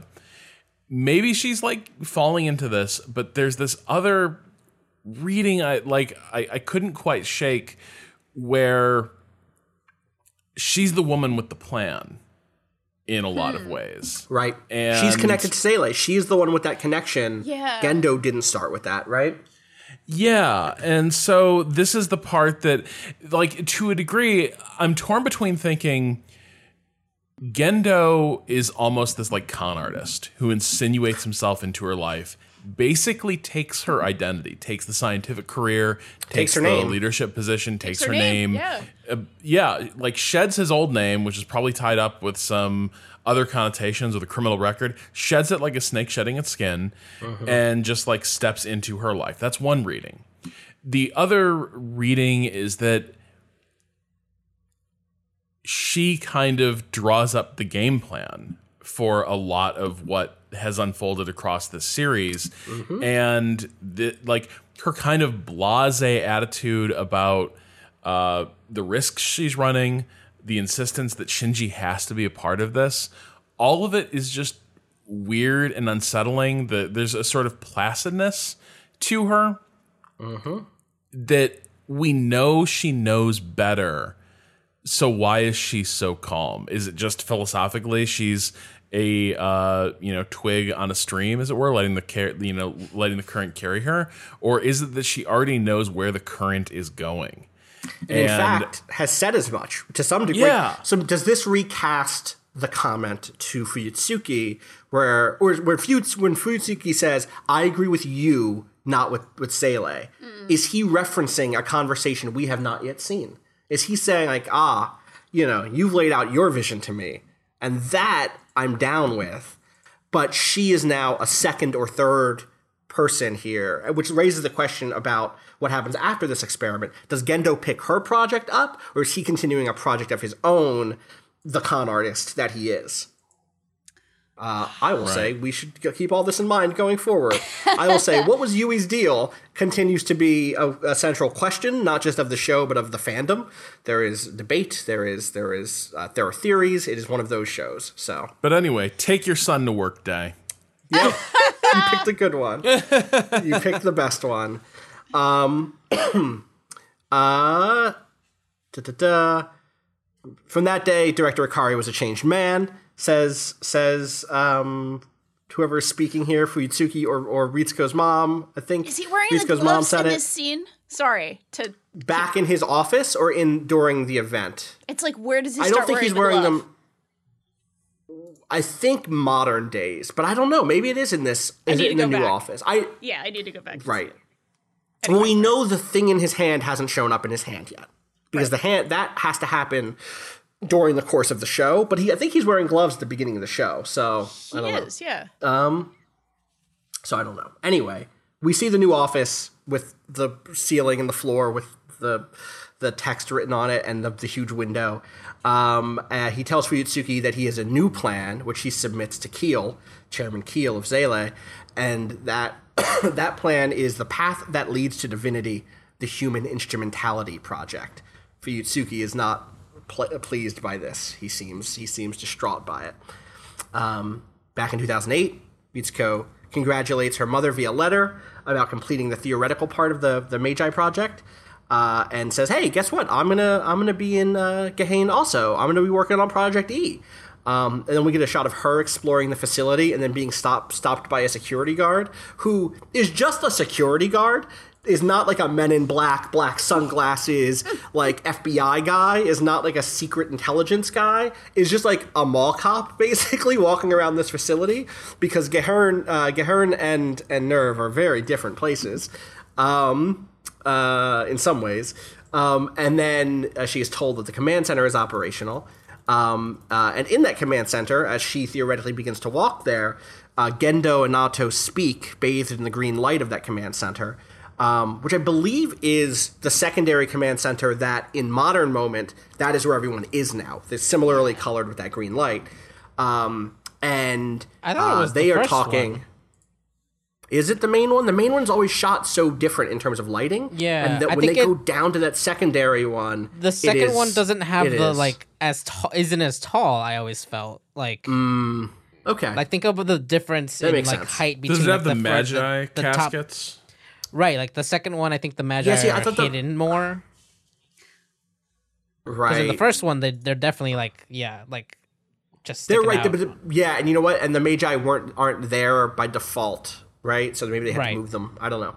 Anyway, they're in this green this green lit uh, command center, um, and Nato uh, tells him. Uh, sorry, no, he tells her. Gendo tells her that he has no regrets about his work. To which she calls him a liar uh, and says that you're doing what you're doing for Yui. Um, but then walks over and kisses him as Ritsuko watches from above, kind of leans down as he, as he is seated. Um, a few years later, Gendo is giving a very young Rei a tour of the facility uh, and um, is looking down uh, uh, through the glass at Gehirn HQ, Ga- Gehirn HQ. Nako uh, and and Ritsuko show up in this hallway, I believe, and is like, they're like, oh hey Shinji, wait, that's not. I thought you had a little boy. That's not Shinji. That's a blue-haired little girl. Uh, and he's like, yeah, um, I was given her by an acquaintance to look after. Worst An acquaintance. an acquaintance was like, "Here is a child. You, Gendo Ikari, are the person I trust most You know, to I raise got- a daughter." I got a dog. I've got a, a child. Like which one- which one? You know, can you help me out with I one gotta get one of these out of here. I got one of these. Um took the took the daughter. Who hasn't walked down the street and just returned home with a child? God. Rei looks up at Nato, and Nato, uh, Dr. Akagi, immediately places her, saying that she reminds her of Yui. Um, she digs into the files and finds that Rei's files have all been deleted. Uh, I've written here in all caps because I think it's shown in all caps. The Magi supercomputer is complete.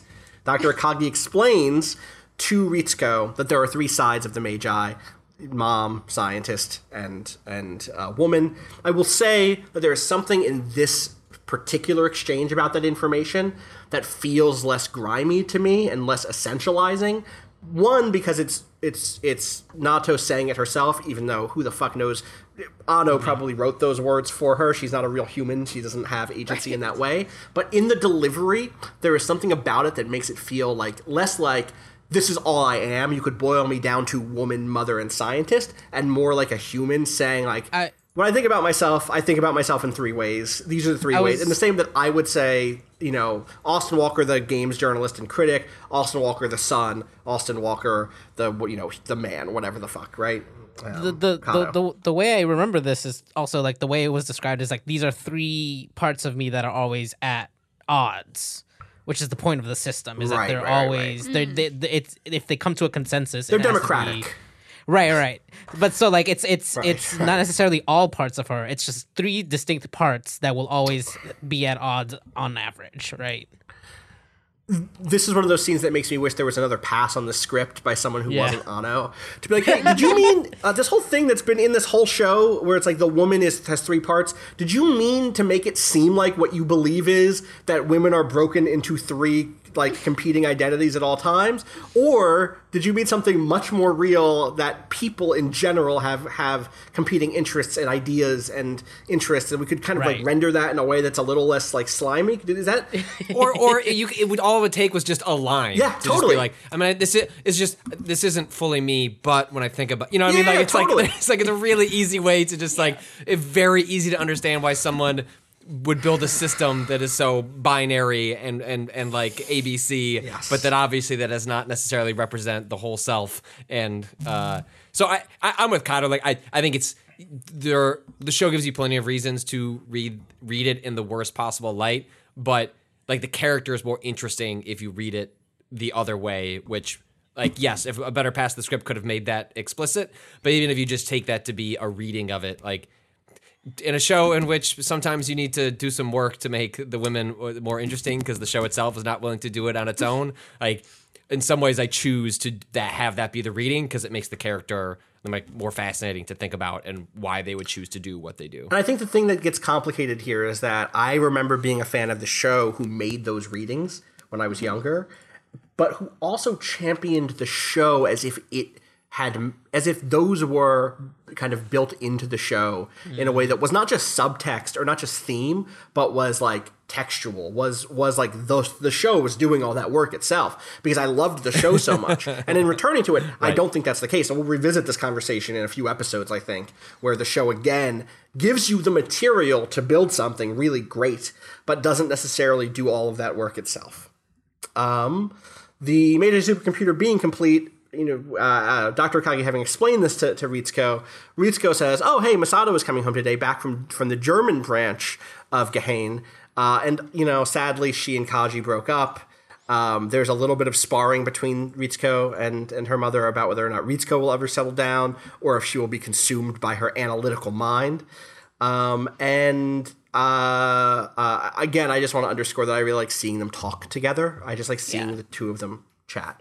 Um, Rei shows up after Ritsuko, or after yeah, after Ritsuko has left, uh, and kind of shows up out in the corner of Nato's vision, um, and offers. Uh, Nato is like, "Hey, I'll I'll lead you back to uh, to." I keep saying Nato. Is it Nako though? Wait one second. I've just realized I've started writing think Nato, who is the persona.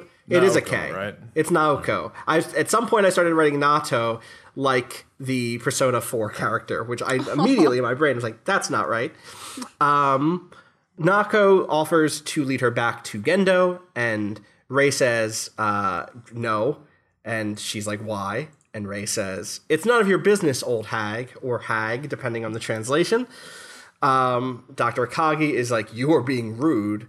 And uh, Fair. toddler Yeah. Rei doubles down, doubles down, and calls her an old hag again. And uh, Nako is like, all right, I'm to have to have Gendo scold you for this one. And Rei says, it's Gendo who calls you old hag. Uh, and then we hear Rei saying that old hag is an incessant bother. That old hag is no longer useful again and again. And also her voice ages up into her teen voice as she does this, and like images of, of her various forms appear on the screen. Um, and then we see uh, choking Rei to death in a kind of silhouetted red and black and saying, You're nothing. There are plenty of replacements for you, Rei. You are just like me. And then with Rei dead, uh, Naoko takes her own life um, with a pistol. When you hear the sound of a pistol firing. Um, should we pause here and talk about this? Should we wait until the end of the episode and, and wrap back around? We only got a little bit left. Let's let's wrap up the episode Yeah. and then come back to to this stuff. Um, uh, Fuyutsuki explains to Seele, to us watching, uh, and to Chairman, uh, or I guess just just to us, I don't know. Anyway, that the Human Instrumentality Project's chairman, Keel Lorenz, uh, dissolved Gehirn at that moment, which was at the time Gehirn was its research arm. In its place, they create Special Agency NERV, which is still I going to love continue. Keel just getting this phone call though. I know. and being like, "Uh, you know what? I actually got to shut. Th-. So you're telling me our top computer engineer killed herself Mm-hmm. after strangling her boss's daughter wife and symbol of her dread of replacement. yes. Yeah, it was a Uh, child. I think you know what we need to rebrand. yeah. Keep the team in place. Yeah, keep Everything everybody is there. Keep Yeah. But uh, yeah, I think yeah, the brand's kind of damaged. Uh, how's Nerv? Strike How's it. there? Strike. You were a brain, now you're a nerve. Kind of similar. God's Yeah. in his place. All's right with the world. You know, You know? that seems that seems catchy. A little bit of a raw nerve, am I right, folks? Oh! Keel looks around the boardroom like Seven obelisks laugh.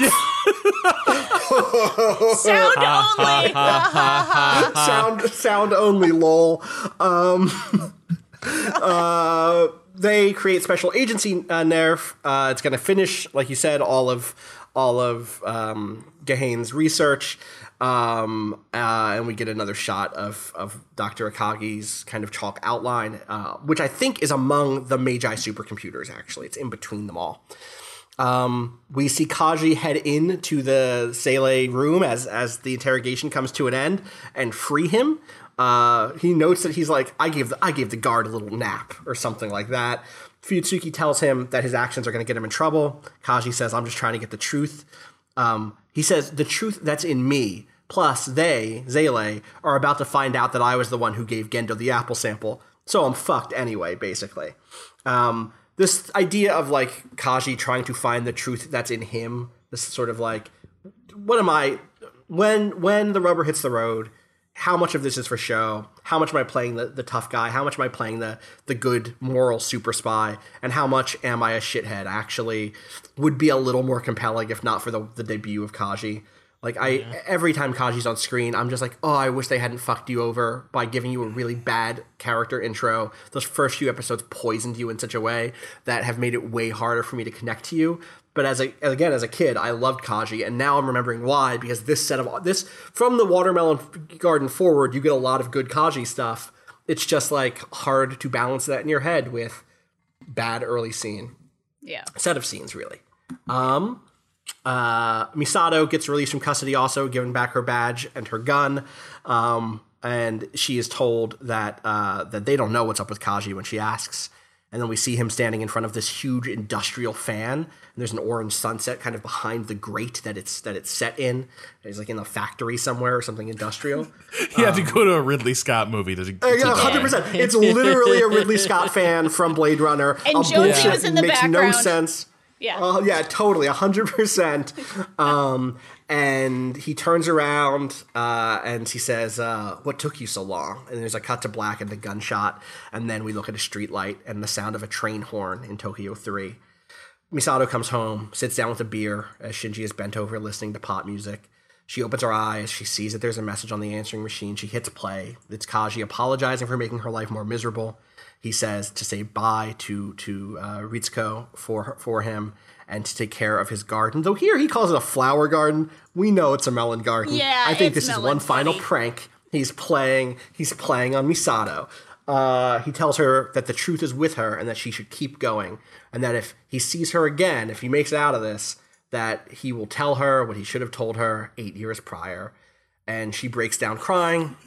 Uh, Eight Kaji- years prior, what he meant to say was, "I think it's a little soon for us to live together." hey, maybe we're taking this a little fast. yeah, We could continue dating. I have a lot of growing to do. Yeah, I'm kind of a shithead still, and I'm I'm not trying to be judgy, but I think you're still working through the the traumatic death of your father, and maybe should deal with that before living with me, someone you associate with your father. Uh, anyway, Shinji hears her crying in the other room, kind of peeks out, and then goes back to his room and covers his head with a pillow, telling himself that the only thing I could do was run away from Miss Misato. There was nothing I could do, nothing I could say. I was just a child. And the episode comes to a close. Um, so how do people feel about this episode and specifically I think those kind of high moments of of uh, kind of extreme spectacle and tragedy with Ritsuko's choking of of uh, Rei and then and then death. Patrick's eyes are all his eyebrows all the way to the roof. Danielle, were you about to say something? Just Honestly. Okay. all right. So I, the thing that's that's so shocking about this, the thing that is so disappointing about all this in a lot of ways for me is that I really like uh, Ritsuko in general. Uh, no matter what, obviously she's done some some things uh, at the end of this sort of arc, and I also really liked her mother. I really liked uh. I think they again have the most interesting and best and most developed relationship, parent-child relationship in this entire show thus far. Like they're real people who care about each other. And then it just goes to this place. It just goes to this like woman as shrew. Like it goes all the way there just immediately. She's called an old hag and that's just the trigger for her to become a child murderer and then there it goes. Like it really really sucks um as Yeah, as a character way- study. A to Z, just like woo, like let's go, like all right. Like she's a woman who cares about her kid. She obviously is in a relationship with a horrible guy. She cares about her work. She's she's like an interesting, complicated person. It's just like, oh, I guess I'll just kill a kid. Like it's it's banana pants. Yeah. And I know a lot of the show plays in extremely, extremely weighted imagery. I understand that, but this seems so completely unearned and just wild uh, that it it yeah. I, I again I saw this episode three times. just like what the fuck did I miss that makes this make sense? uh, which was my mistake, I guess, because I'm not sure that anything really properly kind of connects those dots, other than if you see this woman as uh, a complicated woman who has many different parts, she has many different sort of ideas about herself, she has ideas about relationships, she has ideas about men, she has ideas about being a, a woman and a mother. And that she is poisoned by misogyny. Like, that's the only reading I could see that is e- Right. even a little bit charitable to the show is that she's so poisoned by misogyny. She's so poisoned by bad ideas about men and women and about patriarchy that she she just can't deal with it and literally kills a four year old over being sassy. Uh, are we also uh, to understand that she knows the the truth about Rei that we haven't gotten to yet in these episodes? Yeah, she seems. I think to, so. You right? With the replacement line, right? When- like that's the only The way I replacement- feel well, like there's this- also I, that's the there's only way also I a feel like metaphor there. sure. Because yes, yes. There's the both. point- But that's a, I feel like yes, they're doing. yes. Yeah. I feel Holy like shit, there's a metaphor in this? uh, well, Gendo it's just keeps her. yes. Gendo will always find another woman to You're get right. what he wants from. Which is which speaks to what Rob was saying before, which is and, and to what Danielle was just saying, which is like, yes, this is um this is an episode uh, very much about the misogyny that these women face and the Yeah. ways in which it shapes them. But there is it it bails at the last moment from here they are as complete subjects, as people with Right. inferiority who make complex decisions, and we don't have we don't have access to the like this person who has never, as far as we've seen, hurt a human being directly before. Yeah. Gets called an old hag twice, gets told that Gendo, or four times, or whatever it is, gets told that Gendo is the one who said that from a child, and then her reaction is to kill the child instantly. And then it's absolutely meant to be her own life, which, which, which, if she does know that Rei is a clone, which we will learn momentarily, or a, a product that has been made, and there are more of them, then takes her own life despite knowing that. Right, because that, yeah, that doesn't add up. It's Well- like it's the the, um, the immediate regret she has as a result of her actions. f- does, like in the moment, it's meant to be like shocking from the perspective of like, oh, uh, she made this like spur of the moment, like doesn't make sense action, regrets it, and then you know commits suicide as a result. But yeah, even taking into account what we then learned later, which I guess is a way of like adding texture to that scene, like it just doesn't. It's like it doesn't emotionally. it's definitely not connect for me enough, at all. but it feels like that's what they were going for, right? And like it was like a con- like a, a, a confluence of these different things where like she's she was already jealous of Yui. Rei is well, we'll get there. Um, but the connection Right. with Yui there. Uh, and then I think the the the like her turning to suicide almost felt like yeah, like it was not not so much that that that Rei was dead, but that she seemed to pass a line that she didn't think she would. But it, we don't get give enough her a line to say Yeah, that. yeah, like, Give her, exactly. like, It's like we give- don't get enough to Literally, a mo- really- like this. yeah. The show is like so like so filled with like if it just took a, a beat to just like let her explain why she th- this is where her emo- like emotional arc concluded her to, and she's you know then enacting her own agency to make this uh, really big choice um, to to end her life. It's the ga- it doesn't. We're then left to all sit here and go like, well, like there seems like these evidence Yeah. that points in the direction of like maybe you could like Right. uh, like suggest that it does that. It just feels like this show over and over feels like a rough draft uh, of of like which you know I guess you know given what you know happens later with the series and how it gets you know remixed um, is is is evidence of that. Um, but it just be like because it happens so often, like I just have so little patience for the show at this point, which is why like I find myself snoozing through the character parts at this point because I've so completely just don't trust the show to do much of anything interesting or relatable anymore with these characters. And that I sit around tapping my foot like Sonic being like you know what I actually want to know is what the fuck is happening in this place? Because like I have like way more interest in being blindsided by the lore dumps than I am in like wondering like gee can't wait to see what uh, character uh, Anno like develops into something potentially complex and then flattens them in the the most least interesting possible way. Because that's and that's that's that's happening with all the characters. Like it's oh, it's it's particularly egregious with the women in the show, but it's just it happens all the time in the show to a to a point where like I, my patience is so far gone that like I like my notes get lower and lower in these character stories and more like lore dump, lore dump, because I've just given up on caring about it this stuff, and more just like I want to see how the puzzle pieces fit together because the pieces of these characters don't go together in ways that I am finding at all satisfying. Watching this set of episodes, but particularly this one, I found myself thinking about the first season of *Halt and Catch Fire* a lot Oh shit. Okay. because it is compelling in the way that season was, but also its drawback. It shares a lot of drawbacks, which is the characters that they're deploying are all well realized in some ways. They're convincing as people at times. You want to know more about them. They have some relatable strugg- struggles.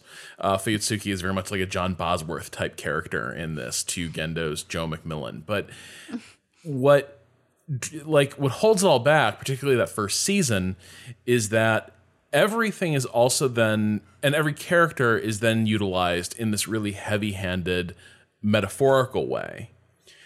And there are ways to carry that off gracefully if you think about like uh Mad Men, the suitcase works because it is there are a lot of things that are happening on a metaphorical level in this one night. All these things that are happening between characters are freighted with meaning about where they are in their lives, uh, where they sort of stand in relation to a society that's changing. But then also, these are real things that are happening to these characters. All of this is real. It makes sense in that in that context, and that's kind of what you have to do when you're doing like long, like you can do really heavy-handed metaphor, meta- metaphorical storytelling, but that does mean that you have one of you have to choose an approach here. One is that you earn it and you do that in a way that is consistent with these sort of more realistic touches you're trying to bring to your story or you just lean all the way into metaphor and it all has this sort of heightened uh, intensity that feels very unreal. And this show can play in that register a lot pretty successfully.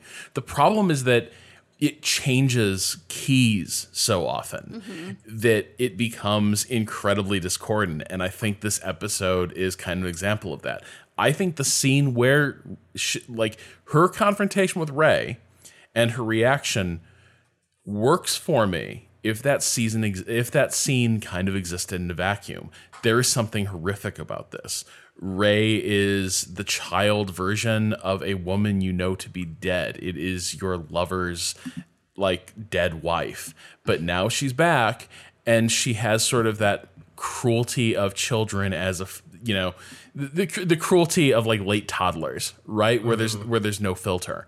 But also she is like like just stabbing daggers into Naoko's uh like image self-image as a woman her doubts about her relationship with Gendo uh just the dread of there's always a you know there's a moment where you're no longer the cute young thing the hot young thing and there are you know always young there are always younger women there's that there's that sort of anxiety. That scene could work too. The problem is mashes both these things together mm-hmm. in one episode mm-hmm. where we've seen her be a pretty fleshed out character with some good relationships who seems pretty grounded. And then midway through it's like all right now it's just going to be be pure like cranked up psychological horror. And it's going to be like a fucking opera now and you can't Yes. you can't you can't just switch between realistic drama and a goddamn like So- 17th century 18th century opera So the thing that this reminds me of, and you talk about something like *Halt and Catch Fire*, or like you talk about *The Suitcase*, which is one of my favorite episodes of television, and the stakes in *The Suitcase* are fairly low and human. Yeah. Um, uh, and it's still tragic in moments. It's still terrifying in moments, and weird and, and introspective, and all these great things. It doesn't need to go to scientist mom chokes clone daughter wife and then commits suicide in order to affect you. And it, it reminds me so when I was in college, I took a creative writing class. And one of the best notes I ever got about my writing was from this professor who was like, uh, Austin, your fant- your prose is great, but really remember that Aristotle said the last, the least important part of, of tragedy is spectacle. At the time, what I said was like, yes, of course, but what he meant was opsis, the the Greek study of of uh, like set design and costuming. He didn't mean plot. Plot was the most important thing, but but but now years later and not trying to be the smartest person in the room he's right right that like you can tell a tragedy and this is still what aristotle is getting at. He was right about aristotle also that that tragedy is about plot and character. It's about um, in having access to or good tragedy the tragedy i like is really what i'm saying are things that set up a tragic plot that give you access to the interiority of the characters or that very strategically deny you that access leaving you wondering why something happened but that feel consistent and that operate in scales that it, that they can communicate clearly. So that means that you can have epic tragedy that has huge spectacle but but dealing with that and producing that and showing that to an audience and bringing them on board requires a great deal of work so that when you when you pull the trigger on that that you know huge amount of tragedy that's the stuff that's like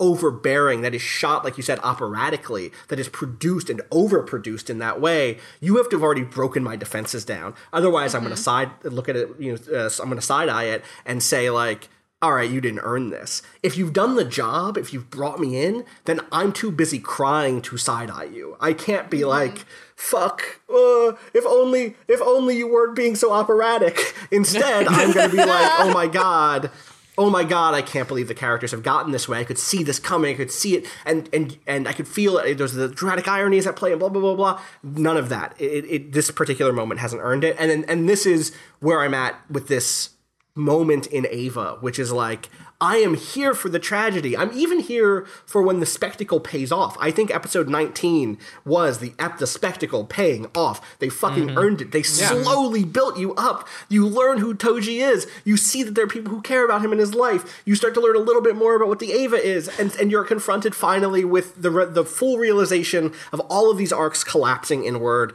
as it eats uh, an, an Eva or an angel live.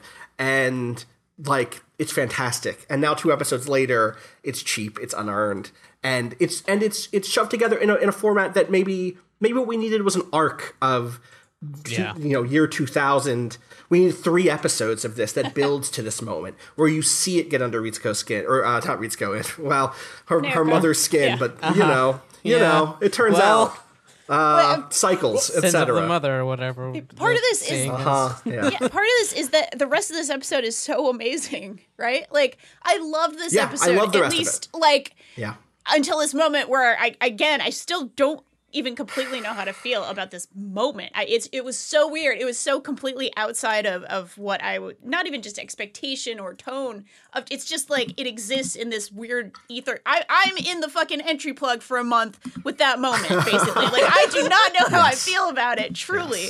Uh, but the rest of this episode was so wonderful and so good and gave you so much story in such a satisfying way. I, that that whole back in the fall of 1999, there was so much flavor to it. There was so much personality to it. There was so much to this episode, other than this moment that was like, please more of this. You're making sense of things in a way that is tonally consistent. That makes sense to me. That whether or not I agree with your insane views on women sometimes i am on board with a lot of this show and a lot of these characters Well, and like this is what like did remind me of. I think uh, *Halt and Catch Fire* is worth looking at as a show in, in that first season in particular because it's so weird because it it seems to mirror this insofar as the things that are convincing in this show tend to be details about just like quotidian like tasks, uh, daily life And it occurred to me just now also,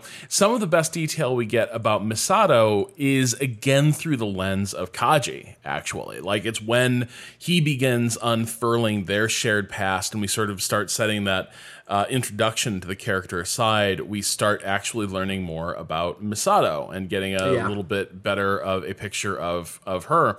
But everything has to be approached in this in this show through a male character's perspective. And while it is also trying to cri- criticize uh, the awful ways that men can treat women and sort of prey on their insecurities, it's all done in this from this perspective I can't really imagine what it is actually like to be in woman's position for for these things.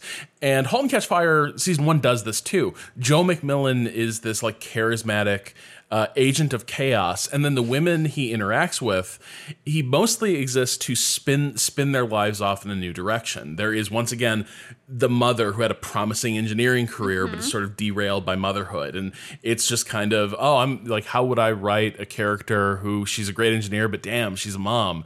That's you know that's that's as far as I got. You can't boy being a mom and, and having a career seems like it would have been tough. And then the other the other character is sort of the brilliant is, is Cam, the brilliant uh, coder who's always again trying to sort of prove her value to men around her. But it isn't until later in that series when those characters begin to define themselves beyond their relationships with toxic men that the series really finds its footing.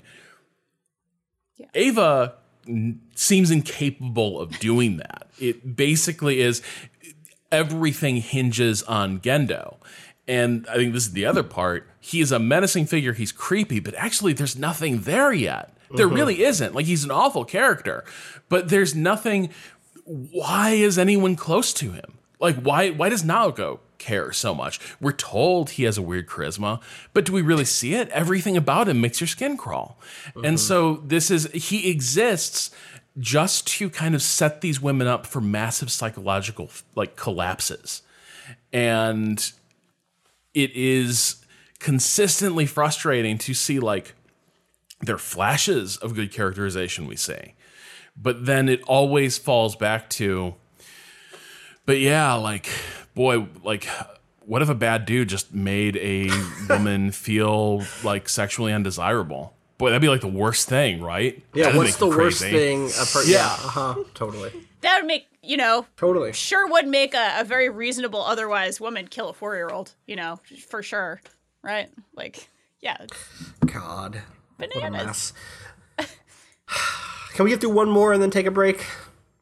Yeah, I have Should an, take a I break have now? about I have about fif- five zero fifty minutes left. Oh, five zero In that case, we should. Just, in that case, we should just keep. we going. should just keep going. Yeah, we're not going to get through these. That's fine. All right. So, hey everybody. Actually, we hit a weird technical issue, and so we are going to stop the recording here. I'm going to go about my vacation and, you know, enjoy the city of Toronto. And actually, I'm probably going to eat like lunch and then play Fire Emblem for a little bit and prep for this panel. But, you know, vacation. So, uh, we will be back next week to continue our conversation about Evangelion, Neon Genesis Evangelion, and next week's episodes will be the remainder of the episodes we didn't get to today. Um, that will be episodes 22 through 24, so three episodes. Light work. You know, I'm sorry for the shorter runtime, but in my mind, it's still a five star runtime, It's just a shorter five star runtime. Five star runtimes can be anything. You know, uh, I hope you enjoyed this this conversation at least, um, and I hope that uh, you'll join us next week as we pick things up from here. Peace.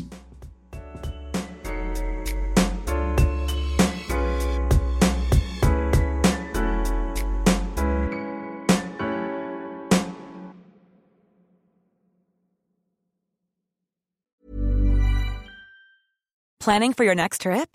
Elevate your travel style with Quince. Quince has all the jet setting essentials you'll want for your next getaway, like European linen, premium luggage options, buttery soft Italian leather bags, and so much more. And is all priced at 50 to 80% less than similar brands. Plus, Quince only works with factories that use safe and ethical manufacturing practices. Pack your bags with high-quality essentials you'll be wearing for vacations to come with Quince. Go to quince.com slash pack for free shipping and 365-day returns.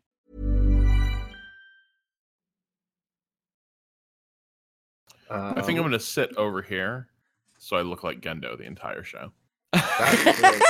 That'd be, great. That'd be good. Get that? My camera seems to have frozen. Is my camera frozen for y'all? With me looking No, incredibly skeptical? Okay. yeah. Very skeptical. On my side, I'm giving a look. I'm going to send this look because it's very funny to me. okay, so this appears to be. It's like, hmm, I don't know. That's how I'm looking at these episodes. Honestly, That's very good. So, uh, light one today, huh? In and out, in and out. Honestly, right? not You as know? weird as I was expecting. Uh, honestly, like, but I'll save it. Uh-huh, save it. Don't burn pop. I'm trying to decipher whether or not I'm hearing the right mic on your computer, Austin. You are. It's just quiet. Like my, I don't have my mic set up. I have a blue snowball. Um, Well, you No, sound you sound just- extremely loud and normal through the Discord. It, it Okay. sound, that's what Well, I'm that's saying. good. It sounds but, like but it It sounds sounds like a webcam. me, yeah. It sounds like a webcam. yeah, that's what I'm saying. Mm, As long as don't you're I can put on- recording. let me put on my. Here's my web. This is my webcam. Oh, that's worse. Wow. One, okay, two, yeah. three. Yeah. So, um, I also have my my here, which are these, but I don't know how that sounds. that No. doesn't sound Bad. good at all. That's I bad. can't Go hear back. you anymore, so Go that's back. already just no. Go back. Yeah. can we, can we All right, I'm back to the snowball. Well, I can't hear anybody anymore because I tried to fuck with Bluetooth, which is great. One second. I th- I think what was really getting me. Well, uh, he can't hear, can he? It sounded a little. It it didn't. It sounds a little like little distant or something like that. Oh, I know what you're talking about, Kata. It was, or it was like the when he was clicking, it sounded Wait, like the wait. mic was part of the, you know, like when you click on on a laptop and you're using the laptop Mhm. mic, it sounds a certain way. yes. That's that's what I, fe- I was feeling. Maybe it's just like where the mic is positioned relative to to the laptop right now. Yeah, that might be it. Who All wants to go to Baby Shark Live? Tickets are on sale right now. Oh, God boy. damn No. it. We were gonna go, but we're Oh, already going. wait. We're already going to a live Wait. dinosaur show that weekend, so Wait. we're not going anymore. Wait, this like the song, like that song. Yeah, man. It's But a it's whole- It's a whole. It's like a jam band act now. That's the whole thing. so so Baby Shark. like fish for preteens. Baby Shark is just is just part Good. of the Pinkfong Thanks, umbrella. Pinkfong is how it goes. Excuse me, is that what it's called? Yes, that's how they open there. It's, there's a little, it's, it's a little like cat thing that comes out. It's like ping pong, and then he bounces across the screen, and then there's a whole series of songs. Baby Shark didn't even become popular when it came out. It like became viral later by accident. It's a weird thing. Um,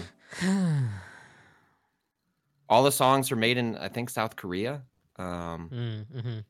it's a Mhm. it's a Hmm. it's a it's a fascinating thing. But yeah, look, dude, popular demand. A 20 second show has been added in the following cities: Wow. Sugarland, Texas, New Orleans, Long Beach, San Jose, St. Louis, Pittsburgh.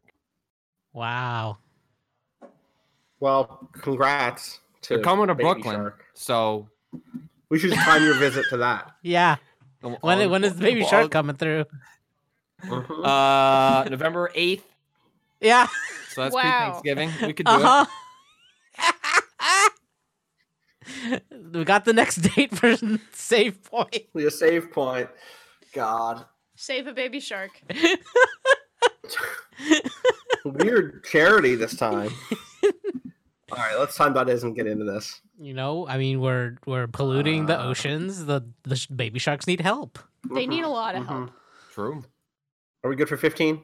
Yeah. Sure. Yes.